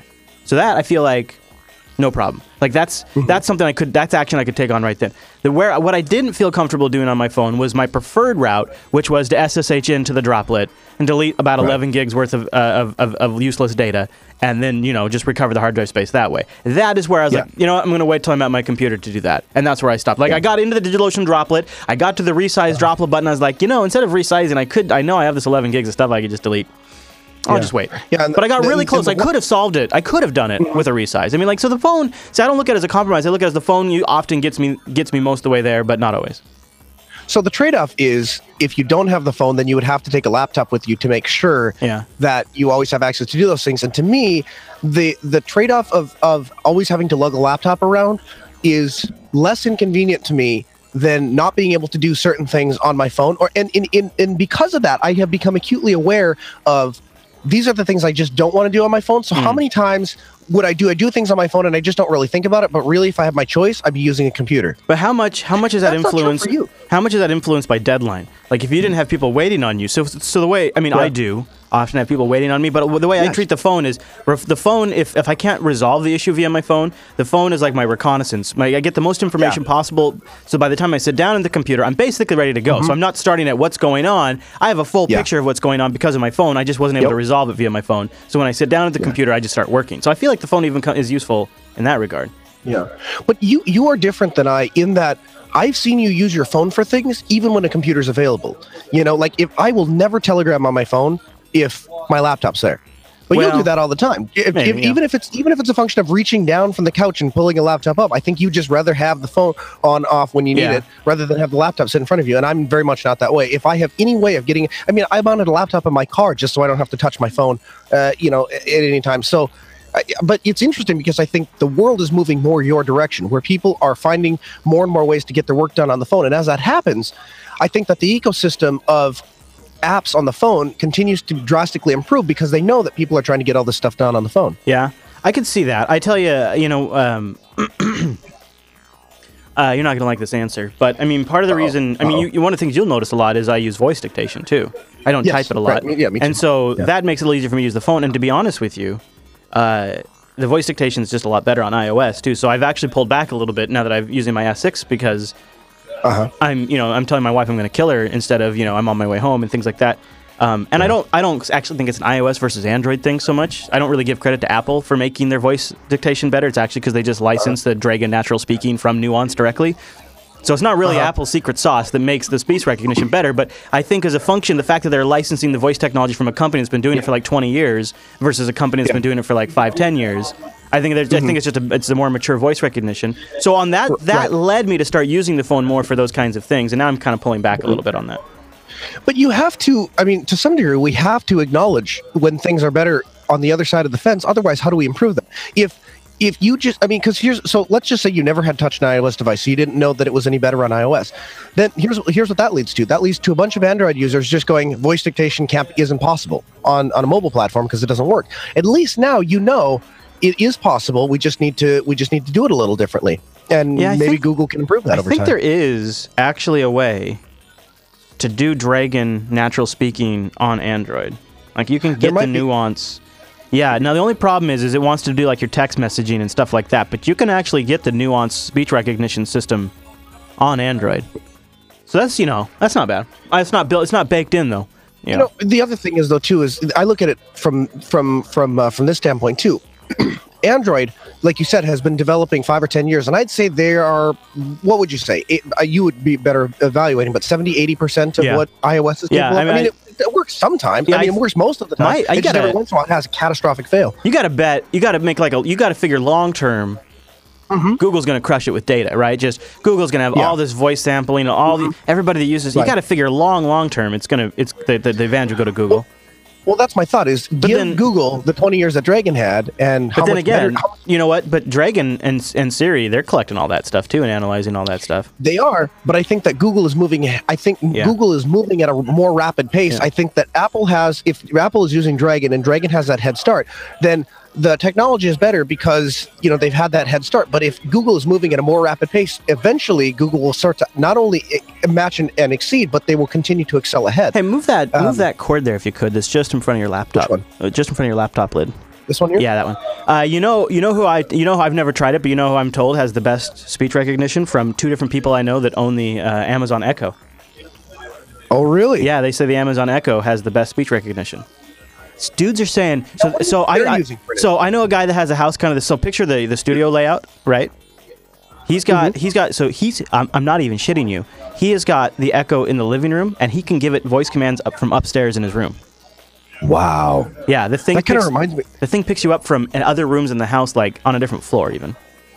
Huh. And it understands what you're saying. It's got eight microphones in it, wow. and you can get remote now, mics for it too, I guess. That makes me start to think, what if we could incorporate stuff like that into that, uh, what's that, what's that box called? Ivy. What if we could, what if, what if we could incorporate those things into Ivy? So the thing that I didn't like about Ivy, or why I ended up returning it, was because the voice, the, the entire thing relied on voice dictation and, and commands, yeah. and she never got it right. And I mean, I don't mean like, like, you know how like, when you say there's problems with Android, what you mean is like, Nine, eight out of ten times, Android works fine, and then one out of, one out of ten times, when you least expect it, when you're right in the middle of something incredibly important and you're in maybe bad data coverage, you try and do voice dictation, and Google totally yeah. just craps all over itself. Or it itself. might be like Not, seven out of ten times. I mean, seven, seven out of ten, ten times, times it works. I, seven out of ten works. it works. Yeah, okay. Okay, but Ivy was like one out of every ten times it worked. Not like, I mean, I, I could be standing right next to it in a totally silent room and, and, and tell it, set an alarm for ten minutes. And then she would get it. But anything short of that, it wouldn't understand. Yeah, me. see, look, S- I, I, S M B F L A in the chat room says, I've got Echo and I can trigger it from three, three rooms over. Uh, S M B F L A, can you wow. say, can you say um, Alexia? Or is it Alexa? Is that what it is? Is Alexia or Alexa? I want to try it. Is Alexia or Alexa? Anyways, I think you say, Alexa, play the Linux Action Show. And it's supposed to start playing a podcast, I think. Mm-hmm. That's, I like that. And it does audiobooks, too. It can do Audible. Um, so that's pretty cool. Oh, oh, oh, oh, oh, oh, oh. Uh, so this is actually really cool. Uh, we should talk about this on the air, actually. So this is the start. You guys can follow this. Uh On uh, you can follow as we do this. So here's what happened. Um, as you know, we're trying to switch to a more uh, Linux-centric uh, based broadcast. Um, to do that, we're using O B S. But no one service is a hundred percent. No uh, streaming service is a hundred percent reliable. Every once in a while, you're going to have problems. And so when Scale Engine has an issue, we do have backup streams at Jupiter Broadcasting that we use.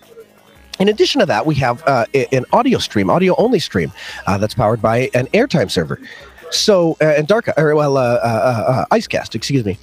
Um, so, what needs to happen is O B S, or the streaming, whatever the streaming computer is, has to be able to send out to multiple streams at the same time.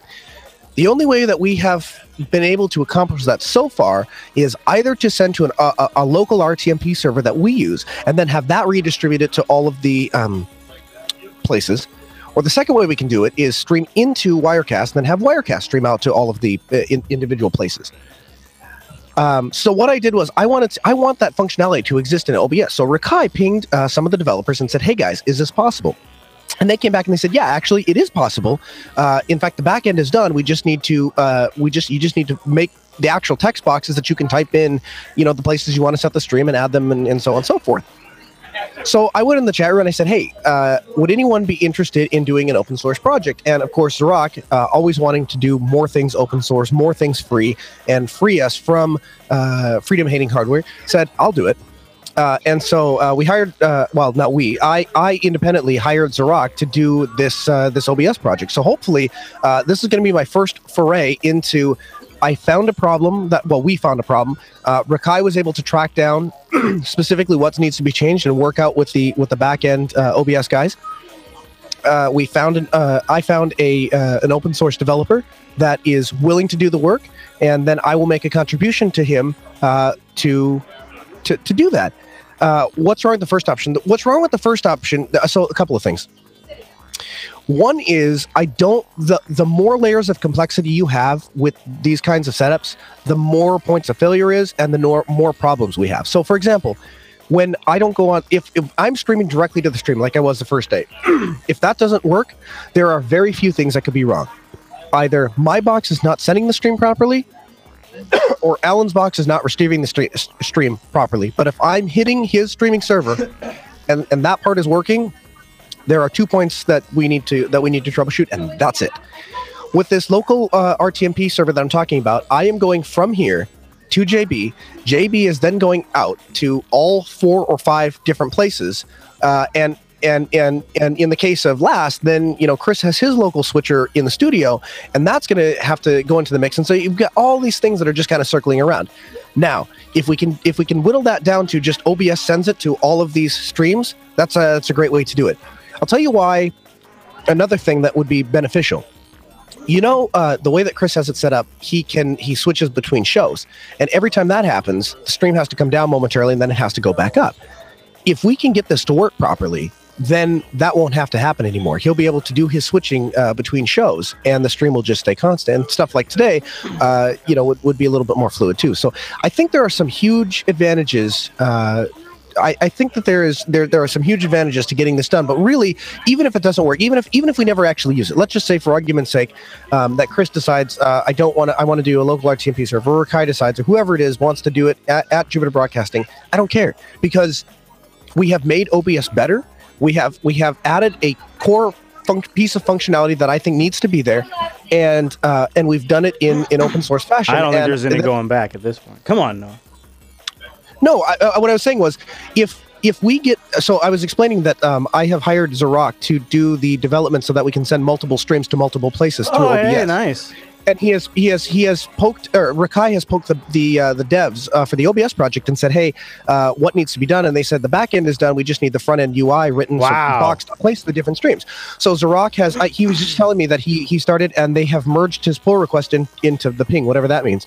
So um, I, I think we're I think what we're quickly approaching. What I was telling the chat room was I don't care if if we get all this done, if I get O B S done, because uh, this is the first time Chris is uh, learning about this. If yeah. that wasn't clear, yeah. if we, if we get this done and you look at it and, and for whatever reason you decide you don't want to do it that way, you don't want to send from O B S out all to these individual streams, I couldn't care less because we have contributed in a meaningful way to an open source project by providing uh, valuable key uh, functionality, and we've done it in in a freedom respecting uh, open we, uh, source way, and it's it's the first chance I've had to do that. And uh, so uh, so oh, cool. in, so it, like the camera obviously is uh, right there in front of me, and then uh, mm-hmm. over right there, so it's over over there uh, is the N U C with O B S open, maximized on the screen, just waiting to take over the live stream.